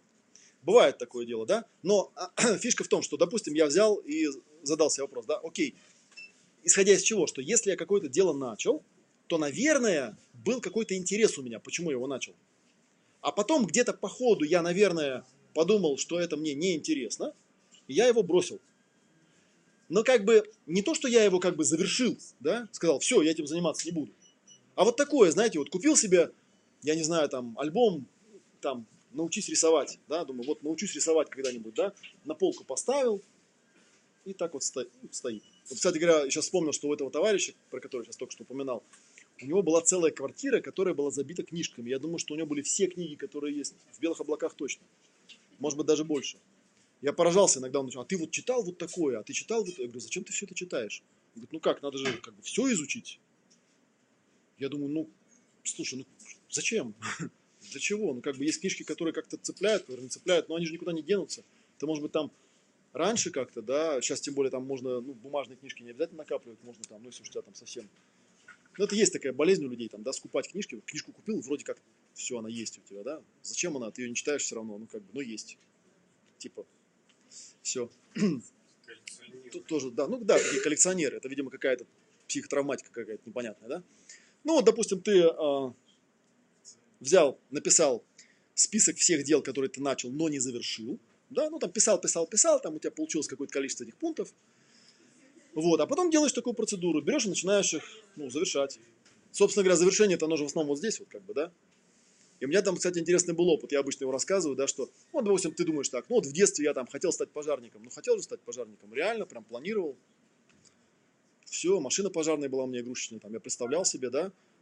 А вот вопрос теперь, а я отменил это решение? То есть был какой-то момент, когда я сказал себе, так, окей, пожарником быть не хочу. Да, я отложил в сторону. Не, не делайте этого, да. И это получается где-то там в мозгах что-то там какие-то нейрончики соединены. Да, они немножечко мне энергии как бы отнимают. Не то, что это там прям сильно плохо, но когда этих пунктов сотни, да, то это как-то вот ужасненько. И вот, и ты начинаешь, и там есть такой критерий очень простой, да, ты берешь каждое из этих дел и спрашиваешь себя, буду я его делать или не буду. Если не буду, просто вычеркиваешь, и все. Говоришь, я его завершил, все, да, и, ну, и там причем говорят, что это важно, чтобы это было именно написано на бумаге. Я вот говорил, что я на бумаге писать не люблю, но эм, когда я в таком списке что-то вычеркиваю, я не, не delete нажимаю, да, а я перечеркиваю.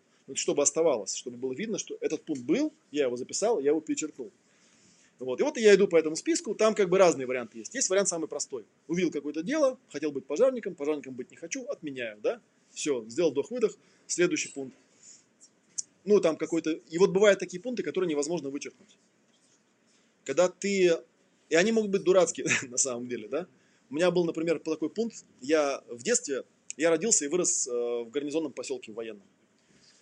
А, Когда я был маленький, самая желанная и драгоценная игрушка, это была моделька машинки. Такие были железные металлические машинки, ну, похожие на настоящие. Вот. Но у нас в поселке из легковых машин были только УАЗики. И УАЗиков не было игрушечных. Были там Волги, Жигули, Москвичи, а УАЗиков не было. И вот у меня была мечта, чтобы у меня был маленький игрушечный УАЗик, такой же, как у папы, вот, который папа на работу за- забирал и увозил.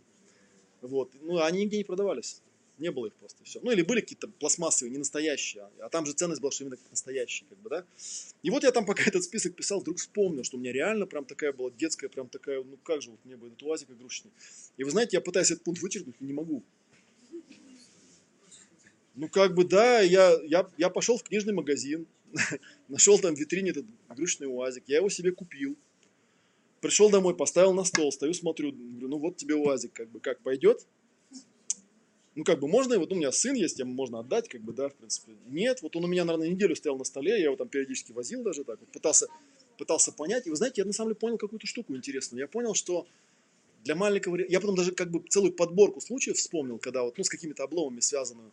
Связанную с тем, что ребенок, когда во что-то играет, это же он, получается, учится на игрушках управлять реальностью. И ему очень важно, чтобы то, чем он играет, было очень похоже на то, чем он собирается управлять. А когда оно как бы не похоже, это не то. И вот как бы вот это вот, и потом я там много каких-то вот таких вещей обнаружил, там, да, там какая-то одежда, которую я хотел, чтобы мама мне купила, а она мне что-то другое покупала, да, и я очень огорчался, хотя мама мне говорила, ну как там, это же куртка лучше, чем та. Я понимал, что лучше, но мне нужна была та. Ну, там, как, ну, какие-то детские, там, я уж не помню, что-то такое было, да, или там какие-то джинсы, я хотел джинсы, там, а мама мне что-то там такое купила, сказала, вот, хорошие у тебя брюки, да. Ну, хорошие, конечно, но это же не джинсы, как бы, да. Ну, и взрослые обычно этого не понимают, ну, типа, ерунда какая-то, да. Можно? Ага. Как бы вы имеете в виду как бы это, так- такие детские психотравмы, да? это не то, что психотравма, я бы сказал по-другому, да, я к этому вот пытался подвести, что на самом деле, когда вам попадается пункт, который невозможно вычеркнуть, это означает, что за этим пунктом стоит какая-то потребность. И эта потребность может быть важной даже сейчас. Она, конечно, не- это не потребность в УАЗике, в игрушечном, ну, как бы это глупость. Но как бы этот пункт, он, он ее цепляет. Да, если вот как бы, ну, может быть, как-то по-детски дать себе просто сказать, окей, хорошо, я не понимаю, зачем мне нужен этот УАЗик, но я пойду его возьму, потому что мне интересно понять, почему меня это цепляет. Я его реально, ну, как бы не могу вычеркивать, не получается у меня.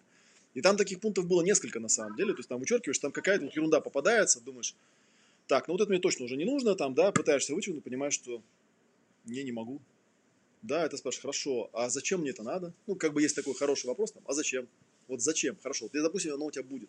Там же бывают такие вещи, которые, ну, игрушечный э, УАЗик легко купить, а бывают вещи, которые там, я не знаю, непонятно зачем. Либо бывают вещи, которые там, ну, тоже как-то там, не знаю, побывать на Мачу Пикчу, да?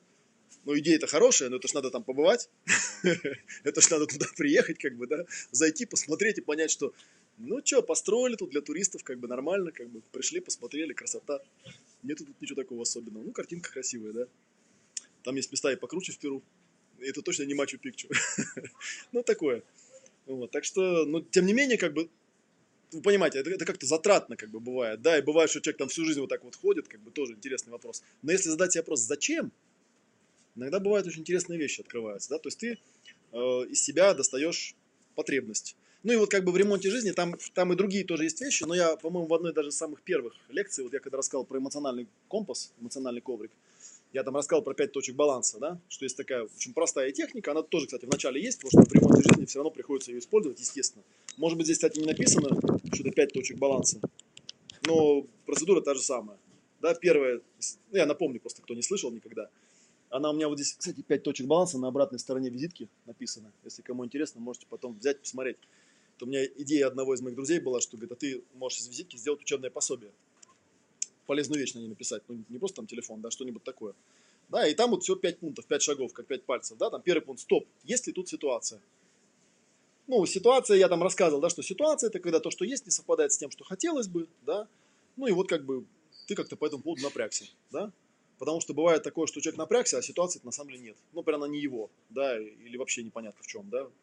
Второй пункт, э, у кого на самом деле эта ситуация? Тут надо почувствовать себя, и это тоже вот бывает, люди себя чувствовать не умеют, вот они там что-то ходят, колбасятся, там выясняют, чей Крым, например, да, ну, ну, как будто меня когда спрашивают, там, чей Крым, я говорю, ну, что за вот фигня, вот если у меня там был бы там участок, 2 гектара земли, там, и дворец, ну, как бы понятно, что мой. Вот, если там ничего нет, как-то, ну, как-то, ну, я не знаю, как-то, мне сравнительно все равно, честно говоря, я как-то так это... Главное, чтобы доехать до туда можно было нормально, никто мозги не выносил. А так-то дело такое, пускай те, кто там живут, и решают. А, Вот, почувствуй себя. Да, третий пункт. Какие переживания у тебя есть по поводу этой ситуации? Вот, собственно говоря, тоже, ну, это вот как раз там я про эмоции рассказывал, да, что там вот есть вот этот коврик, вот там у Натальи есть даже у нас эти физические такие коврики. У нас есть такой маленький подмышку коврик. Можно как бы эти эмоции очень интересно с помощью коврика разбирать, анализировать, да, то есть какие переживания у меня возникают, когда я в эту ситуацию попадаю, потому что эмоция это движение какое-то. Мне один дай. Ну, показываю, такой вот он. Ну, он есть в разных вариантах, там у меня самый большой вариант коврика, он такой 2,5-2,5 метра, он на пол стелится, у меня студенты по нему ходят ногами. А это такой вариант справочный, просто лежит. И следующие эмоции, да, и вот четвертый пункт это как раз про потребность, да, а что это переживают, какая потребность у меня при этом активируется.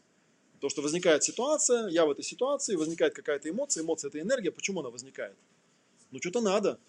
А вот что надо, удивительно, что в большинстве случаев люди на этот вопрос ответить не могут. Потому что, видите, она, ну, во-первых, она четвертая. Это нужно сначала сказать себе, стоп, у меня что-то происходит, у меня происходит, я по этому поводу что-то чувствую. И вот через все эти слои пройти, прежде чем ты сможешь на вопрос, а почему ты это чувствуешь, на него как-то адекватно ответить. А что надо-то? Да? Сколько людей ну, попадает в ситуацию, когда он там истерит, к примеру, да, ты к нему подходишь, а что тебе надо-то? А он может... Не знаю, Да, он не знает, вот как бы.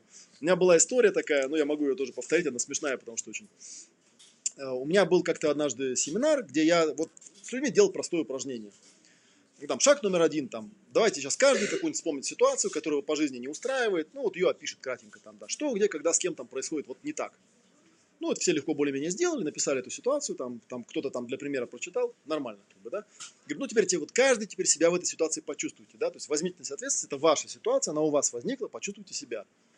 Ну, окей, нормально, понятно, себя же могу почувствовать. Моя ситуация, не моя ситуация, да, потому что если ситуация не твоя, то нужно определить, чья, и тогда, по идее, те же самые пять точек баланса нужно делать за него. Ну, там бывает такое, родители за детей там делают, к примеру, да, есть такая штука интересная. Но к данному случаю отношения не имеет. Окей, они это тоже сделали. Говорю, хорошо, теперь третий пункт, да. Тогда еще даже у меня коврика не было, вот там какой-то был какая-то шкала эмоций или список эмоций был. Говорю, теперь идентифицируем все эмоции, исходя из того, что эмоции – это энергия, которая возникает как ну, попытка организма справиться с этой ситуацией. Условно говоря, все эмоции нужно идентифицировать, назвать. Да? Если ты там злишься, значит, что ты хочешь разрушить, наверное, да? Вот нужно выяснять, чего ты там собираешься разрушать. Если ты боишься, значит, что-то избегать пытаешься, чего избегать пытаешься, да? Там все эмоции вполне логически раскладываются по биологическим адаптациям, на самом деле. Это вот странная вещь, что у каждой эмоции есть прототип биологический. Он, конечно, у человека на нашем уровне разумном работает уже по-другому, как бы, да, но в основе все равно то же самое. Там страх – это избегание, злость – это разрушение, там, и так далее.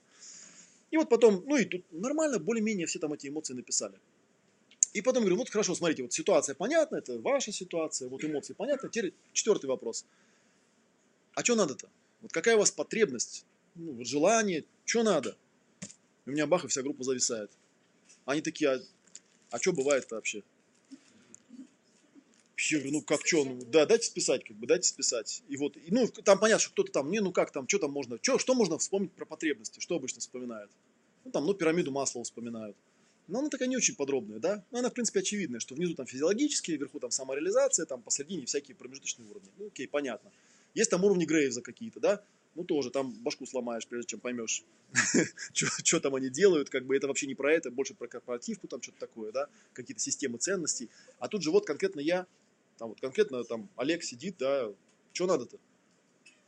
И как-то логично, ну раз я в ситуации переживаю, значит что-то надо. Ну и что, мы стали с ними составлять список, какие потребности бывают. Вот тут, кстати, должен быть список потребностей, где-то он в конце тут есть. Да, и, да, и базовый процесс дефрагментации тоже есть. Ну и, короче, мы составляли этот список, получилось там 16 категорий, под каждую категорию там еще синонимы написали, ну, чтобы как-то попроще было. Ну и, окей, там, более-менее мы с этим справились. Ну, самый тяжелый, конечно, пятый пункт, да, что можно или там нужно предпринять, чтобы теперь эту ситуацию разрулить, исходя из потребностей. Теперь ты знаешь, что тебе надо, да? Вот. Ну вот мы на четвертом пункте зависли, и на следующих семинарах я уже решил народ не троллить, как бы, да, я им сразу выдавал готовый список. Вот список потребностей, вот там эмоциональный коврик, там походите, посмотрите, что у вас за эмоции. И потом вот список потребностей, вот список потребностей, там посмотрите, ну хотя бы примерно там, да, какие потребности бывают. И вот, и вот на одном из следующих семинаров, э, на следующий день после этой, этого процесса приходит ко мне одна участница и говорит, Олег, я вчера пришла домой, повесила список потребностей на стенку, и полночи я его читала и рыдала. И рыдала, и рыдала. Я вам так благодарна вообще. Такой вообще замечательный список. Ну, я на нее смотрю, говорю, что там рыдать? Ну, список потребностей и что? Она говорит, нет, вы не понимаете, я вам сейчас объясню. Дело в том, говорит, что я истеричка. Ну, как бы не в том смысле, что я себя там ругаю, как бы, да, а просто, говорит, у меня как происходит? Вот возникает ситуация, да, я начинаю истерить. Вот, ну и мне говорят там, Света, что ты орешь? Что тебе надо? А я не знаю. Ну, как бы я просто ору и все, вот. Вот. Ну и как бы в какой-то момент, как бы, ну, то есть мне про это говорили, я в конце концов сама убедил, что я реально истеричка, да, вот что-то случается, я, мне что-то начинает, а, а что мне надо-то, да, я уже как бы даже могу да, сказать, окей, стоп, вот что надо, не знаю, вот лезет и все. А тут вчера, я смотрю на эти потребности, а вы же там, я там рассказал, что, собственно, почему эмоция возникает, потому что потребность не закрыта, да, то есть что-то надо, а нету, да, и вот энергия возникает, ну, типа, беги туда, возьми, там, условно говоря, да, а, а куда беги, что возьми-то непонятно человеку, да, ну, он там куда-то побежал, там, или там, я не знаю, ну, что мы делаем там, ну, других обвинять можем начать, или еще что-нибудь такое сделать. И вот, и вот, короче, я говорит, смотрю на этот список, понимаю, что у меня эти потребности есть все, прям вообще все по списку. И они все не закрытые. Вообще все, каждая из них прямо, да, вот прям беру и все. Говорит, вот теперь как бы другой же вопрос возникает, да, это с чего начать там, да, эту проработку. Вот, так что тоже такая, такая вот интересная тема бывает, что, ну, мы, про что я говорил, я напомню, да, что когда вы составляете список всего, что, всего того, что я, например, начинал, или всего того, что мне нравилось делать, а там же на самом деле потом на каком-то уровне выходишь на такую тонкую штуку, да, что, а ведь на самом деле начинал тоже понятие такое, да, вот, например, ты идешь по улице, видишь, машина красивая едет, ты думаешь, о, вот мне бы такую. Ну все, ты, ты уже в каком-то смысле начал. То есть, ты, она, конечно, уехала, но у тебя-то в голове она осталась, и ты вот теперь ходишь и думаешь, блин. Ага. Ага.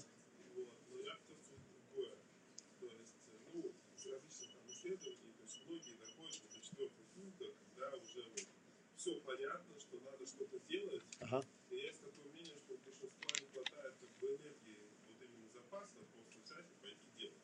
Ну, то есть на поступок. То есть многие зависают на потому что как вот, ну сейчас вот возьми, спроси, а большинство все-таки знает, что делать, но не делает. Да. эту энергию взять или, или, Да. или есть такое, есть и другой ответ, что им кармически не положено. То есть они хотят-то хотят, а, типа, А ну, карма не позволяет. извините, ну, типа, перехотите. Мало Богатый, Ну да, ну я могу ответить, да, у меня ответ на самом деле тоже он был из опыта такой, потому что, ну это такой стандартный, в общем, вопрос, который возникает часто, да, вот типа энергии не хватает. На самом деле, на мой взгляд, э, ощущение того, что мне надо делать, ощущение энергии, да, это в принципе одно и то же. То есть если человек говорит, мне не хватает энергии, это означает, что он на самом деле, ему кажется, что он знает. На самом деле он не знает. Потому что если бы он точно знал, да, это как бы вопрос мотивации, да. Что такое мотивация? Есть такой э, хороший пример. Кто-то, где-то я у кого-то его прочитал, когда приходит там типа девушка и жалуется, у меня, говорит, нет мотивации, типа, ничего не могу делать. Ну Вот приходит коуч и говорит, давай, научи меня, мотивируй меня как-нибудь. Он говорит, а в чем проблема-то? Отказывать не умею, да, не умею отказывать. Ну, он ей говорит, ну раздевайся. Она говорит, что это? Говорит, раздевайся, раздевайся, что? Ты же просила коучинг, раздевайся. Она говорит, как это? Не буду я раздеваться. Говорит, смотри-ка, отказал. Надо же. Да, почему она отказала, да? Потому что в данном случае абсолютно четкая была связка между потребностью, да, и вот как бы тем, что нужно сказать нет. Почему вам подходит человек и говорит там, ну, типа, дай денег взаймы. Ну, вы так типа, ну, вроде есть, как бы, да, хотя вроде давать в долг не... ну, ну, вот, ну, да, да. Это понятно. Но тем не менее, как бы, да, в основном, я, у меня просто с цыганами, я вот сколько раз пробовал, чтобы они что не сделали со мной, они убегают почему-то от меня, не знаю, не получается. Потому что получается, что фишка-то какая? Это как бы у меня деньги есть, это я сам не знаю, зачем они мне нужны просто, да, то есть я их не пристроил. Потому что если к тебе, у тебя все деньги, это на это, это на это, это на это, ну, тебе приходит, говорит, дай денег, ты говоришь, так у меня нету, они все пределы. Ну, как бы, чтобы, теперь получается, чтобы этому человеку дать денег, нужно сломать что-то свое, как бы, да, ради, а, а зачем мне это делать, для, для чего? Да, ну, грубо говоря, там, снять ботинки, отдать ему, ходить босиком. Ну, как бы, можно, конечно, теоретически. А Хороший. наркомания, как и Ну, это немножко другое. Это немножко другое. Ну, Зависимость это другое, там, потому что еще химические факторы срабатывают. Но хотя в основе это тоже очень простая штука. Потому что, например, я когда работал с курильщиками, да, там какая ситуация обычно? Я ни разу не встречал человека, который бы сказал мне, короче, я когда первый раз закурил, мне так понравилось вообще, такая кайфовая штука, я с тех пор решил курить. Да, первый раз все травятся, кашляют, ты думаешь, зачем? Почему ты это стал делать? Потому что у курения есть очень много функций, которые, ну, заполняют, да? Познакомиться можно, там, взрослым показаться, там, еще что-то. И плюс еще химическая зависимость, это немножко другое. Но когда не хватает энергии, все-таки, да, можно задать вопрос, а куда эта энергия делась? Ну, значит, она, ну, теоретически мы предположим, мы, конечно, можем теоретически предположить, что есть люди с разным уровнем энергетики. И, наверное, вряд ли с этим кто-то станет спорить. Ну, правда, они есть. Вот как бы я тоже раньше говорил, знаете, я когда э, преподавал иностранные языки, я говорил, иностранный язык может выучить любой. Это все фигня, что нет способностей. Ну, стоит повозиться, ты понимаешь, что, ну, как бы, нет, все-таки не совсем так. И, и понятно, что когда Дима Петров на программе Полиглот рассказывает, так вот она вся английская, там, английская грамматика, вот в три столбца мы ее нарисовали, все понятно, берем и, короче, любую фразу составляем, да. Ну, ему, да, у него IQ 200, что ему не посоставлять-то, как бы, да. А эти сидят там, да, они там, блин, the table is on the left, Вот я хочу немножко дальше пойти вот в это. То есть получится, что при работе, что как вы, предположим, человек осознает э, как бы ну, свои границы, предположим, ну, то есть он будет удовлетворяться потребности и поймет, что вот на вот это вот, на вот это вот, то, что он хочет, предположим, у него не выйдет никак. Ну да, ну Или, то есть так, так будет, или все равно он погонится, но в итоге перегорит за это. Как Может быть и так, и так. На самом деле я, все, я все-таки думаю, что в большинстве случаев, когда человек ставит себе, ну, назовем их так, нереалистичные цели, это все-таки влияние какого-то социального фактора.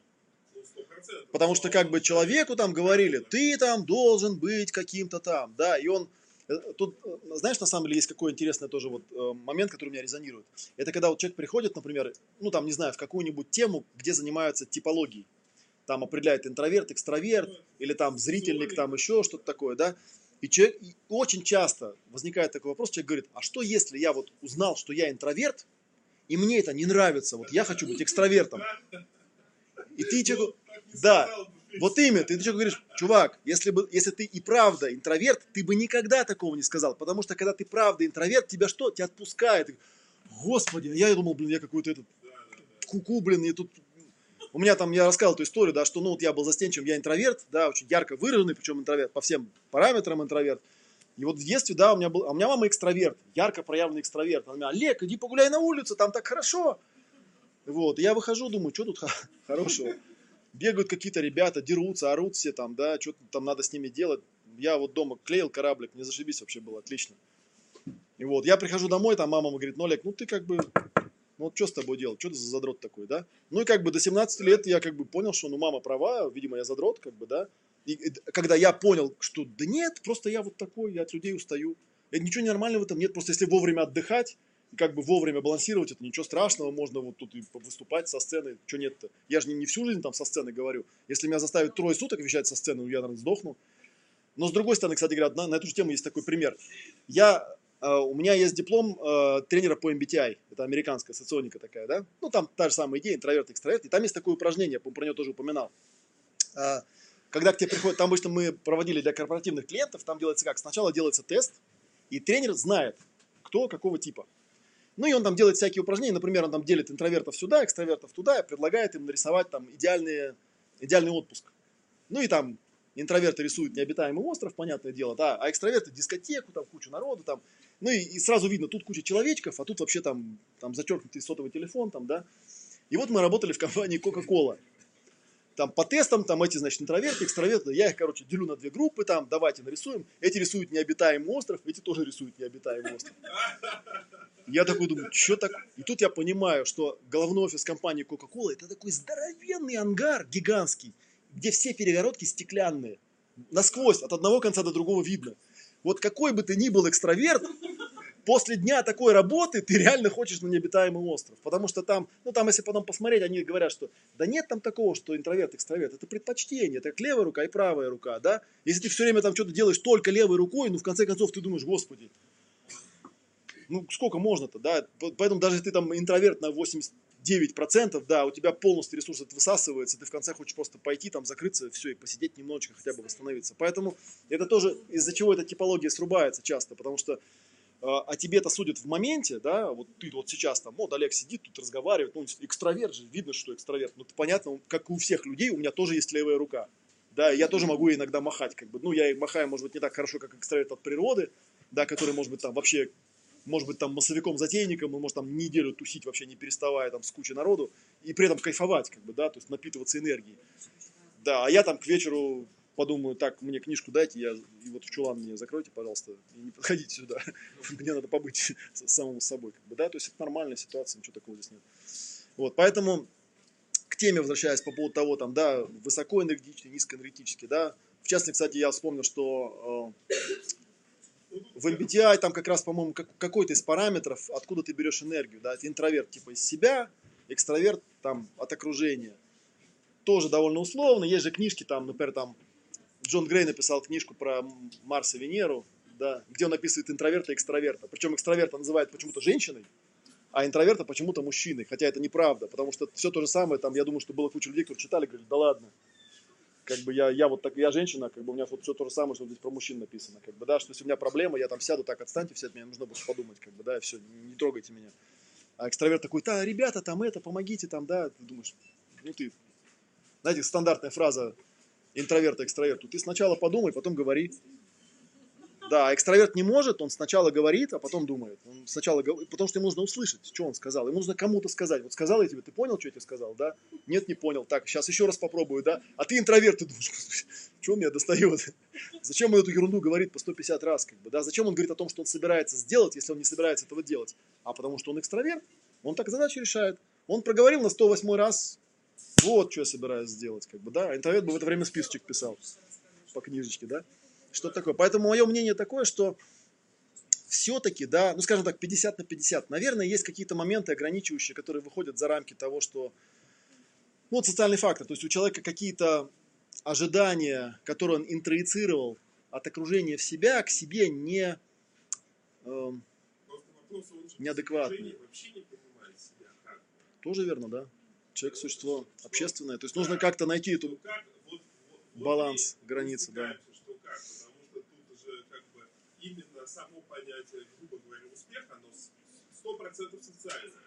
Ну да, в значительной степени. Ну, тоже- Поэтому у меня вот первая книжка «Как научиться слышать себя». Потому если Да. Нет, так и много, многократно я тоже это говорил, что люди, которые ходят в монастыри, вот они там типа достигают просветления, слушайте, ну монастырь это легко. Ушел, закрылся, искусственное социальное окружение, да. Уби- Все социальные стереотипы убиты вот эти там, что нужно быть успешным там. Ну да, да. То есть там наоборот, может быть, все вылезет такое. То есть там всякое бывает. Но в целом ты вот здесь попробуй. И была такая притча, когда там приходит тоже ученик там к мастеру, говорит, мастер, я там э, взял на себя обед там безденежья, там безбрачия, там еще без чего-то, как бы, смотрите, какой я молодец. На что ему как бы учитель отвечает, так у тебя и так ни денег не было, ни детей, ни жены, как бы, да. Подумаешь, жертва, как бы, да. Ты вот попробуй, как бы, реально там, вот как Будда, да, который был там принц, там, да, и вот, вот так вот, тогда да, это что-то будет стоить, а так-то чего? И у нас очень много таких вот просветленных, которые сидят там, да, в линялых трусах, и типа такие, я просветленный, мне ничего не надо. Так у тебя ничего нет. И не был никогда. Что ты тут затираешь, там тебе ничего не надо. Никто не предлагал, собственно говоря. Да на все есть ответ. Нет, он все-таки более такой практичный психологический, как бы по психологии. Им не хватает энергии, ну и каких-то, да, внешних бонусов. Тут говоря, уч- учились не в том вузе, не в той школе и так далее. Понимая то, что в, в этой культуре обычной западной они не достигли успеха никакого, они создают ну, хипстерскую субкультуру, где вполне вероятно, вполне вероятно, при при- при привлечении некоторого сообщества, они там могут, ну, в кавычках, как и блеснуть. У меня история, знаешь, как была про этот самый. э, У меня был знакомый швед, который одно время, ну, как бы ученый, да, он физик был. И он уехал в Америку. Вернувшись оттуда через три года, он сказал, знаешь, там люди намного больше зарабатывают, на- там у них круто, но я не хочу там жить. Меня там просто мозг выкипает. Они же сумасшедшие. У них вот это вот, как бы они куда-то прут там по головам, там, зачем мне это надо? Меня тут друзья, мы с ними сели, пиво выпили. Да, я с точки зрения американцев вообще полный лошара. У меня свитер с оленями, как бы, да, и, и вообще, и вообще, как бы, да. Но мне тут хорошо, мне тут нормально, я тут себя чувствую хорошо. А там, да, вот такие люди, потом в 49 лет у нее, э, и он, типа, ага, достиг он там всего. Ну, как бы такое дело. Вот. А, Я вижу, смотрю на часы, что 20.30. А? Да, никто нас не выгоняет. Ну, я просто посмотрел, тут, тут вопросов особо не задают. Но на самом деле, да, вот много есть интересных моментов, которые касаются целей. Наверное, я так понял, что вот, опять же, сейчас, если посмотреть на броуновское движение моей лекции, да, начиная с 7 до 20, 30, как бы, да, основной вектор у меня был в том, что если мы говорим про ремонт жизни или про достижение цели, есть вот этот тонкий такой момент, что есть такое западное понимание, что цель, коучинг, это такая штука, вот поставил цель, значит, весь там напрягся такой, да, и как куда-то попер там, невзирая на то, что вселенная тебе периодически говорит, слушай, чувак, может ты остановишься, ты подумай сначала, надо ли тебе туда. И тут как бы в каком-то смысле тоже можно понять, что, ну да, ну так это ж вот как бы так прокрастинаторы и действуют, как бы, да, что типа, как это, помните, такой мемчик есть, когда что, говорит, у тебя была проблема, да, и ты подождал, потом еще подождал, потом еще еще подождал, и ничего не решилось, да прям не знаю, что и делать. Это как бы есть такой момент, да, вот эта вот тонкость, которую действительно нужно научиться слышать себя, то есть тонкость, когда с одной стороны, да, это вот Сцилла и Харибда, да, то есть с одной стороны есть такая штука, что если каждую там ерунду, которая к тебе там влетает, ну, любую неудачу воспринимать как, ну все, типа, надо стоять и никуда не идти, ну так ты никуда не уйдешь, у тебя будет куча объяснений. Там, я это не могу, потому что у меня там это, то, все, пятое, десятое, социум меня ограничивает.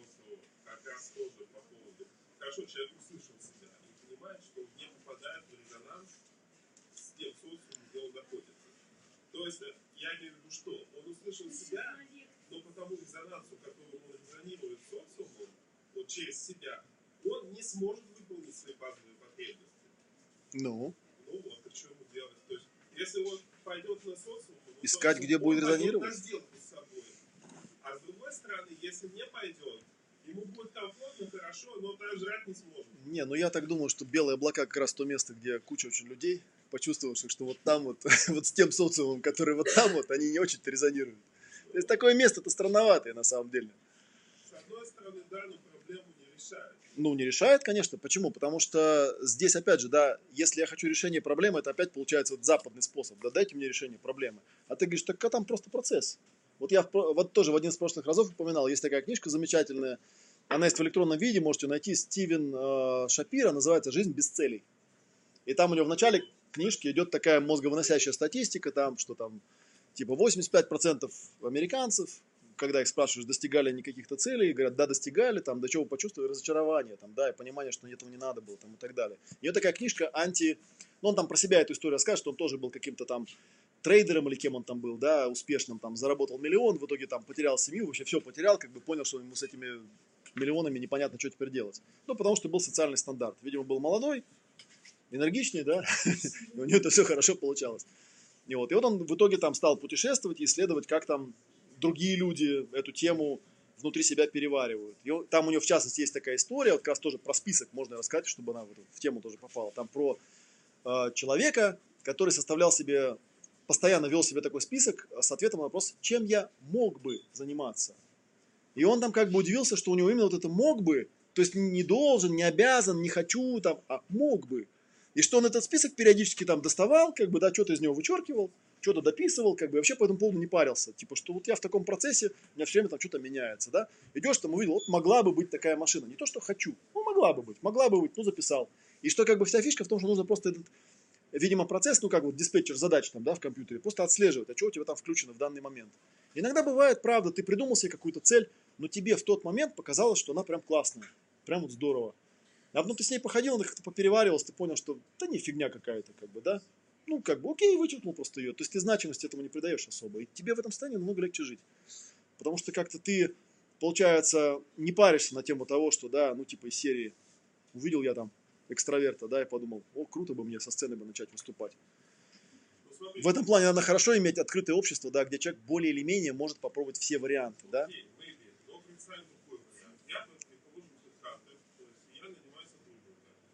Я вот спрашиваю, так, у тебя есть семья? Сколько вы там получали на предыдущем месте работы? Типа, а у вас есть машина? Предположим, там мужчина, это там 45 лет. А какая у вас машина? Ну, там, ответ нет, там, Жигули, Запорожец, Мерседес. А, предположим, он вот не отвечает. А вы знаете, то есть я вообще тут понял, что я должен жить без цели. Мне так комфортно, хорошо. И, в принципе, я там, у меня нет вот этого, вот этого и вот этого, но я зато живу отлично. Вот что мне с этим делать? Кому? Хантеру? Да? Ну, есть- знаешь, за Хантера я точно ответить не могу. Потому что я как раз, вот я, оглядываясь назад, понял, я в корпоративке работать в принципе не могу. Я не понимаю. Вот меня, у меня были эпизоды, когда мне говорят, там, у меня был один клиент, гендиректор одной крупной фирмы, он говорит, у меня продавцы хреново продают. Ты же можешь провести тренинг ну, по общению, там, чтобы они научились? Я говорю, могу. Хорошо, мы тебе собираем группу, собирают мне продавцов, я им что-то там рассказываю, да, и понимаю, что они такие сидят, смотрю, один там вообще с наушниками сидит такой. Да, ну я подхожу, говорю, иди домой. Он говорит, в смысле? Я говорю, иди, иди домой. Ну как бы, что ты здесь сидишь? Зачем мне это надо? Он в смысле, ну мне там вот тут написали, что я должен там обучение какое-то пройти, но ты же все равно проходишь, как бы, да? Говорит, ты не бой, я тебе напишу, что ты был. Иди, ради бога. Мне не надо. Я говорю, вообще можете, вот, кому не надо, можете просто уходить. И меня там потом был, был момент, когда, ну, тем не менее, у меня была программа, то есть у меня же был заказ, то есть я же на корпоративку работал, да, а это, в принципе, конфликт интересов, когда клиент один человек, а заказчик другой человек, да? Это вообще как бы, например, в личной терапии это считается вообще неприемлемым, да? Когда там муж отправляет жену на терапию и платит муж. Ну, потому что мужу там что-то нужно от жены, как бы, да? А кто его знает, может, она в итоге скажет, типа, короче, мне хочу развестись, да? Он скажет, нормально, проплатил, да? Зашибись. Хотел из нее там сделать сексуальную кошечку, как бы, она мне в итоге сказала, что вообще мне мужики не нужны, как бы, да, к примеру. Вот. И на каком-то там из занятий я в какой-то момент понимаю, что вообще вот совсем я не, не прет с такого, ну, вот с такого ведения. Я говорю, так, короче, забиваем на программу, давайте проще поступим. Сейчас вот начнем прям с первого человека, как бы, можете мне рассказать, что вас конкретно не устраивает? Вот здесь, в этой фирме, на этой работе, что вас не устраивает? И вот и мы взяли там на доске, стали писать, что их не устраивает, как бы, да, писали, писали, писали, писали, как бы, да, в общем, в итоге я там вычислил там 2-3 ключевых момента, которых не устраивали. Я сфотографировал ту доску, пошел к гендиректору, говорю, вот это. Они в смысле, я говорю, слушай, какие нахрен тренинги по общению могут быть, когда мне ребята говорят, что им там негде в туалет сходить в их магазине, у них нет туалета, они бегают на вокзал в туалет. Нахрен им твой тренинг по общению? Ты мне, причем там потом еще был конфликт интересов, потому что выяснилось, что я в неделю получаю столько, сколько у него топ-менеджер получает в месяц. Ну, как-то так он тариф там, не подумавший, мне поставил. И у меня еще был конфликт с отделом кадров, который, когда увидели, сколько мне платят, типа, ага, какой-то непонятный перец там ведет непонятные тренинги, еще и такие бабки получает. И я ему говорю, это реально, ты сначала купи им чайник, там, да, с чашками, поставь им туалет какой-то, да, а потом уже будем про общение. И вот корпоративка на этим отличается, что заказчику нужно одно, человеку нужно другое. Я бы тут, наверное, другой вопрос задал. Вот этот вот товарищ, который пришел без машины, без ничего, а зачем он к тебе пришел-то вообще? Ну как, денег же надо. А кто как он, что он будет делать? Вот он ищет работу, нашел, то есть где... Ну, я думаю, что на подобные вопросы есть ответ, все-таки надо будем закругляться. Есть ответ как раз, вот я упоминал эти уровни Грейвза, где они про разные системы ценностей говорят, да есть там какие-то бирюзовые там, уровни наверху, да. Когда, ну да, как-то вот люди достигают коллективно такого уровня осознания, когда они понимают, что, о, ну как-то... Вот у меня был конфликт, когда я работал тоже, вот я работал в организации переводчиком. У меня был кабинетик, я там сидел, переводил, как бы, да, ну, я работал письменным переводчиком, вот, вот как раз до этой истории с лекцией было. У меня там была гитара, периодически, когда меня, зару- ну, как бы, совсем выкипала голова, там я садился и на гитаре что-то там дрынкал. И у меня был там, несколько раз был конфликт. Ну, то есть, типа, там заходит начальник, открывает дверь, я сижу на диванчике с гитарой, он такой, Матвеев, что ты с гитарой сидишь? Я говорю, ну, перерыв у меня. Окей, как бы, да, но когда он там в пятый раз меня говорил, так, что-то какая-то... И он начинает меня конкретно наезжать, типа, а что, почему, где, как. Или, например, была такая история, что у нас там на работе был а, обед и ужин, но не было завтрака. Ну, а мы были молодые, там, студенты, как бы, ну, приходили, понятно, там, бежали в кафе, что-то там. И вот там была какая-то ситуация, когда у нас было помещение, где можно было есть, и вот мы сидим, что-то едим, 9 утра, заходит начальник отдела кадров, видит, что мы сидим с переводчиками, жрем эти бутерброды, как бы, да, он такой, что за фигня, это рабочее время. Ну, как бы, что такое?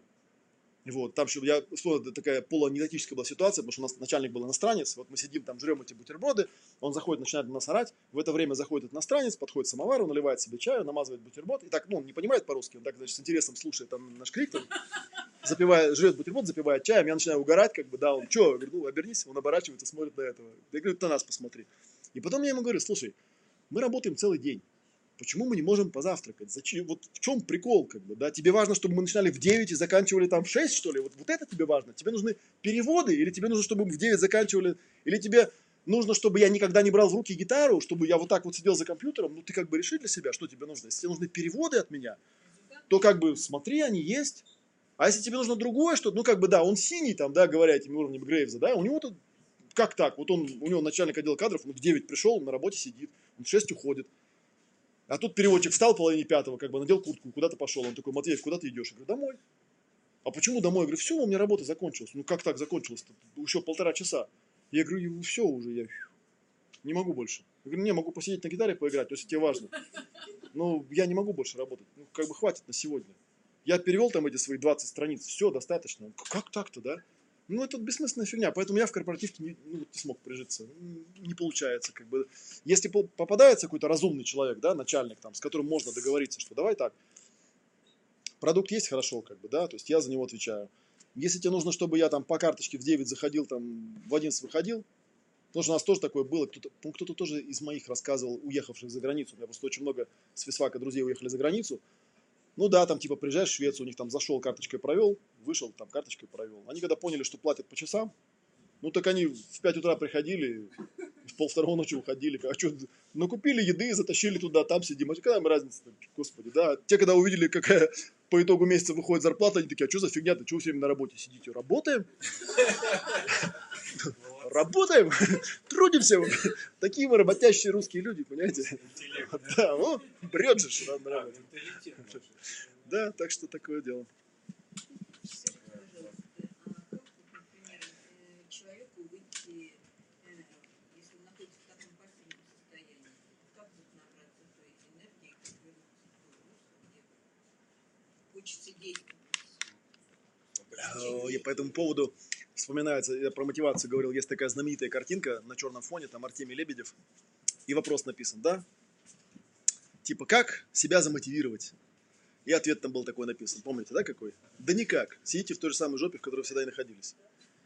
На самом деле, человек, который спрашивает себя про мотивацию, это человек, который недоста... это наз- называется, по- по-умному называется уровень необходимости. Когда припечет человека, он сделает все, что нужно. Вот вопрос, почему его не припекает, называется критическая масса.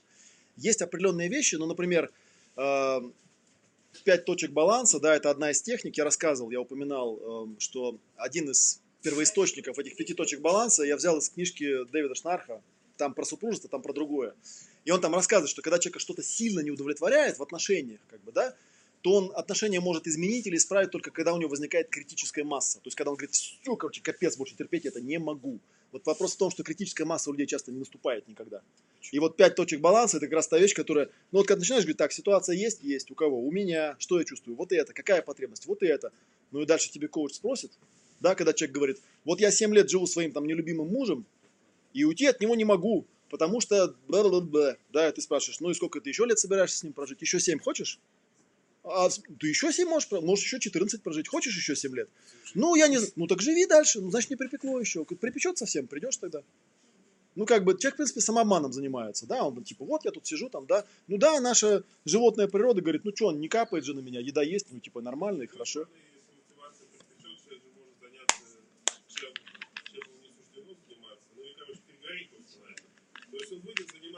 Это. Мне кажется, все равно лучше, знаешь, чем сидеть вот в этом непонятном состоянии. Может быть, спорный вопрос, но тем не менее, ну типа та- типа. Э, я могу просто, ну, такой, как финальный аккорд, просто мотивация, да, что такое мотивация? Мотивация – это ясное понимание своих потребностей. Когда ты четко понимаешь, что тебе надо, причем не, вот, не то, что понимание там в голове я там понял, типа, мне надо много денег, как бы нет, а именно вот такое, ну, вот сейчас я в прошлый раз там рассказывал про марафон, у меня там есть такое упражнение, оно же очень простое, кстати, на самом деле, да, называется квадрат Декарта или что-то типа того, когда там человек ставит цель, там, да, и потом четыре вопроса задаются, да, что будет, если ты этого достигнешь, что будет, если ты этого не достигнешь, чего не будет, если ты этого достигнешь, и чего не будет, если ты этого не достигнешь. Да, и у него получается две точки мотивации, да, что по идее, чтобы он сдвинулся с места, он должен как бы четко внутри себя разложить вот две категории. Первое, что если этого достигну, будет очень хорошо, и вторая, что если этого не достигну, будет очень плохо. Ну и как бы там, понятно, на контрасте, да, должно, заметная разница должна быть. И вот если у него этой заметной разницы не получается, он не пойдет никуда. Вот у него как раз не будет этой энергии, потому что энергия, она возникает на полярности. Вот тут очень плохо, негативная мотивация, а тут очень хорошо, хочу туда. Ну.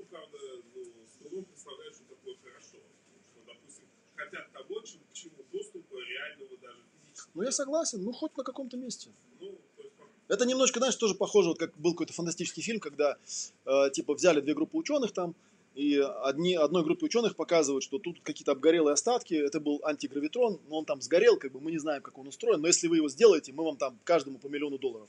И они его сделали, да, а потом сказали, ну, вообще там не было, это просто какие-то были там, ну, что-то там кто-то делал, но он реально не летал. Вот, а во втором случае что-то там машину времени, что-то, тоже, тоже какие-то там обломки, там вроде взорвалось, как бы, да, и вот там какой-то или вечный двигатель, что-то типа того, да. Ну, как бы рассказ фантастический, но идея примерно есть. И, кстати говоря, есть такой прием э, в достижении целей, когда э, делаешь, делается такое упражнение. Ты говоришь человеку, сейчас мы придумаем недостижимую цель, вот абсолютно недостижимую цель, которую ты точно знаешь, что ты не достигнешь. Например, там, хочу левитировать, научиться, да, как бы мы знаем, что этого не получится у тебя никогда. И будем применять те, ту же самую технику, там есть такой процесс поднятия по шкале. Прикол заключается в том, что состояние человека существенно меняется, и осознанность меняется, и мотивация меняется. Хотя он знает, что цель недостижима, с самого начала знает, что она недостижима. Но, тем не менее, позитивные изменения происходят. Поэтому в каком-то смысле, если правильно все делать, экологично, даже если цель недостижима, даже если человек с самого начала знает, что она недостижима, все равно изменения какие-то происходят. Это как бы, ну, как бы в защиту все-таки целеполагания, да, что цели себе ставить полезно. Даже если ты знаешь, что ты их не достигнешь. Ну, по крайней мере, да, как там, если, если у тебя есть цель, то беги к ней, не можешь бежать, иди к ней, не можешь идти, ползи к ней. А не можешь ползти, ляг и лежи в направлении к цели. Да. Ну, хотя бы так, то есть хоть что-то. Да, и, кстати, опять же, во многих школах можно такое услышать, да, что, ну, ты сделай там один шаг, два шага. Ну, и как бы любой коуч вам, наверное, скажет, который более-менее разбирается, что он делает, что самое тяжелое это сделать так, чтобы человек первые шаги сделал. Как только он их сделает, если ты с ним правильно все сделаешь, и он увидит, что он сделал шаг, и у него меняется состояние, и второй у него опять меняется, и ты говоришь, ну вот смотри, вот где-то я недавно встречал эту, эту штуку, когда типа э, берется число там э, 1,1, да, возводится в 365 степень, да, и получается там 37,5, по-моему. Да, это означает, что если ты каждый день будешь сделать на 1% больше, чем ты мог бы, да, то в конце это там в 40 раз увеличивается. Ну, а второй пример, когда 0,99 там умножается на 365. И получается что-то там какая-то, ну, одна там 10-миллионная, да, что всего лишь навсего достаточно каждый день немножечко не дотягивать, чуть-чуть. И к концу года ты получаешь как бы вот одну тысячную от того, что ты мог бы, в принципе, сделать. И, в принципе, да, с математикой не поспоришь, так оно и есть, действительно. Вот чуть-чуть, как бы напрягись. Возможно, это не твоя цель. Дело в том, что когда я это, ну это как вот в трансерфинге, да, то есть если ты значимость убрал, ты говоришь, это, ну как бы упражнение у меня такое. Вот я себе цель поставил, ну она может недостижима, я не знаю, но я как бы пойду посмотрю.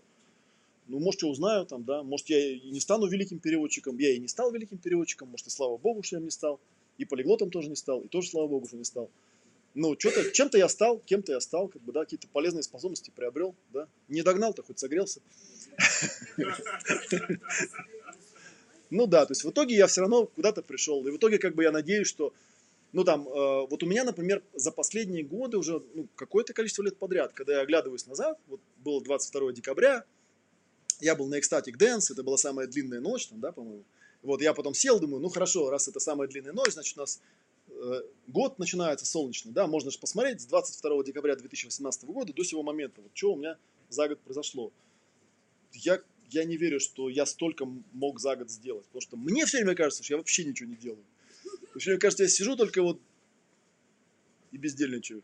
А потом смотрю, понимаю, что нет, со стороны, если посмотреть, вот абстрагироваться, да, что это не я, вот просто некий человек. Вот просто взял, составил список там, где я бывал, там, куда я ездил, там, что я узнал, что я прочитал, что я посмотрел. И думаю, как оно влезает-то все сюда, вообще непонятно. А как-то вот так, как-то я, я не напрягаюсь просто. То есть у меня, у меня нет такой цели, то есть у меня нет такой, что все, 23 декабря наступило, да, следующий год, все, у меня следующий год будет забойный, я тебя цели какие-то себе гипер поставлю, как начну их достигать там. Да нет, я в спокойном режиме просто делаю то, что я обычно делаю, но чуть-чуть больше. А как вы по вашему опыту, если человек отыскивает как бы, свое предназначение, то есть у него как бы его плющит, то есть у него энергия, как- ну вот он, допустим, все понял про себя, и его плющит или нет, или все-таки это идет через трудности и препятствия, По-разному бывает. по-разному. Бывает. У разных людей по-разному. У каждого своя индивидуальная история. То есть кто-то кто бывает, ну как бы вот один из эм, моментов, которые я тоже как бы в книжке про это пишу, ну могу, кстати, сказать, есть такой сериальчик замечательный, я, по-моему, тоже его упоминал, который я э, нашел гораздо позже, чем я придумал этот курс, и удивился, что, ну, таких на самом деле много фильмов, называется сериал «Быть Эрикой». Там такая история про молодую девушку, которая оказывается в больнице, там, потому что у нее ей там 32 года, в общем, у нее полная задница в жизни, все плохо. Там, да. И вдруг ей там какой-то приходит непонятный терапевт, и он ей предлагает такую терапию, когда он ее возвращает в моменты прошлого в жизни и позволяет ей там переделывать все, что она хочет переделать по-другому. Ну, это типа, помните вот фильм с Томом Крузом «На грани», да?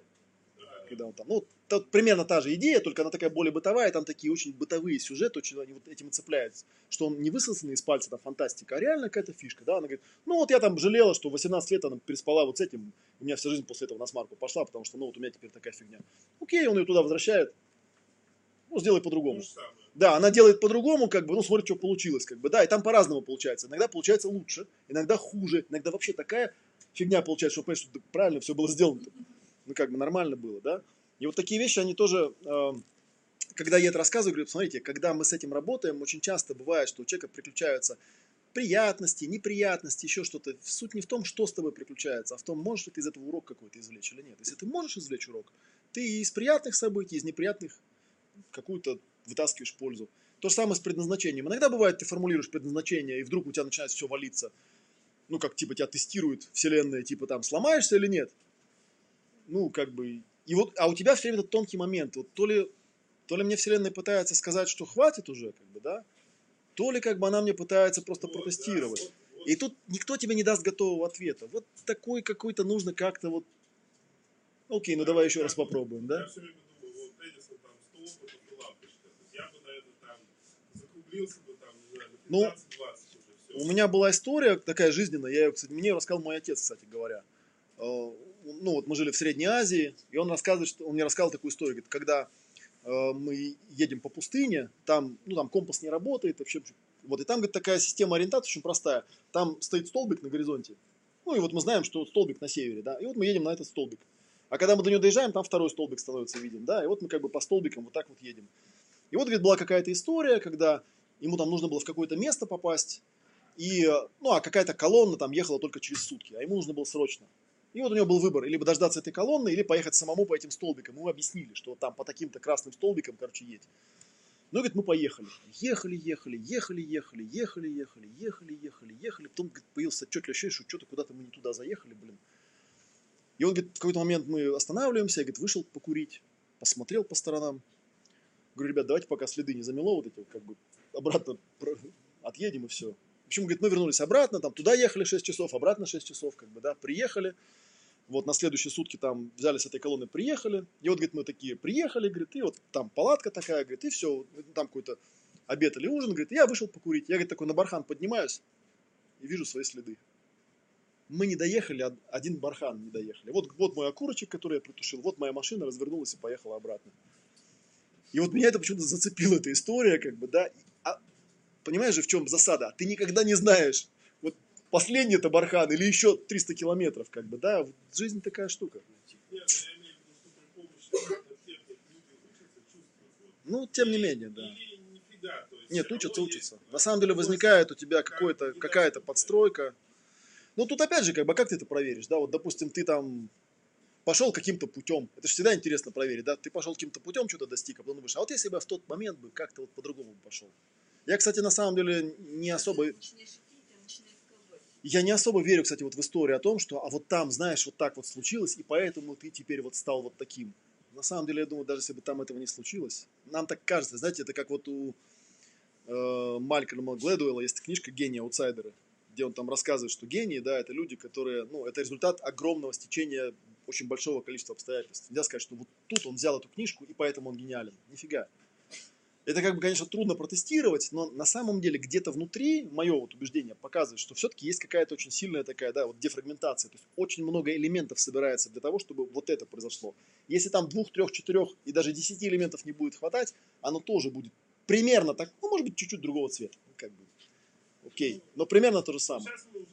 И поэтому оно где-то внутри, оно даже если у меня будет чуть-чуть другой набор опыта, чуть-чуть другой набор там чего-то, да, куда-то все равно вектор будет примерно такой же, чуть пошире, чуть поуже, чуть другого цвета, чуть левее, чуть правее, но куда-то вот туда придет. Спасибо всем за внимание. Надеюсь, мы с вами встретимся в следующем году еще. У нас тут есть вот буклетики, визиточки с пятью точками баланса. У нас есть стендик про академию, ну это вы можете зайти там почитать. И книжки, книжки, да, продаются у нас в этом магазине. Мотивация – это ясное понимание своих потребностей. да. То есть как бы четкая связка, что мне надо, да. Так, зрителям тоже спасибо. Выключаемся, вроде ничего не обрывалось.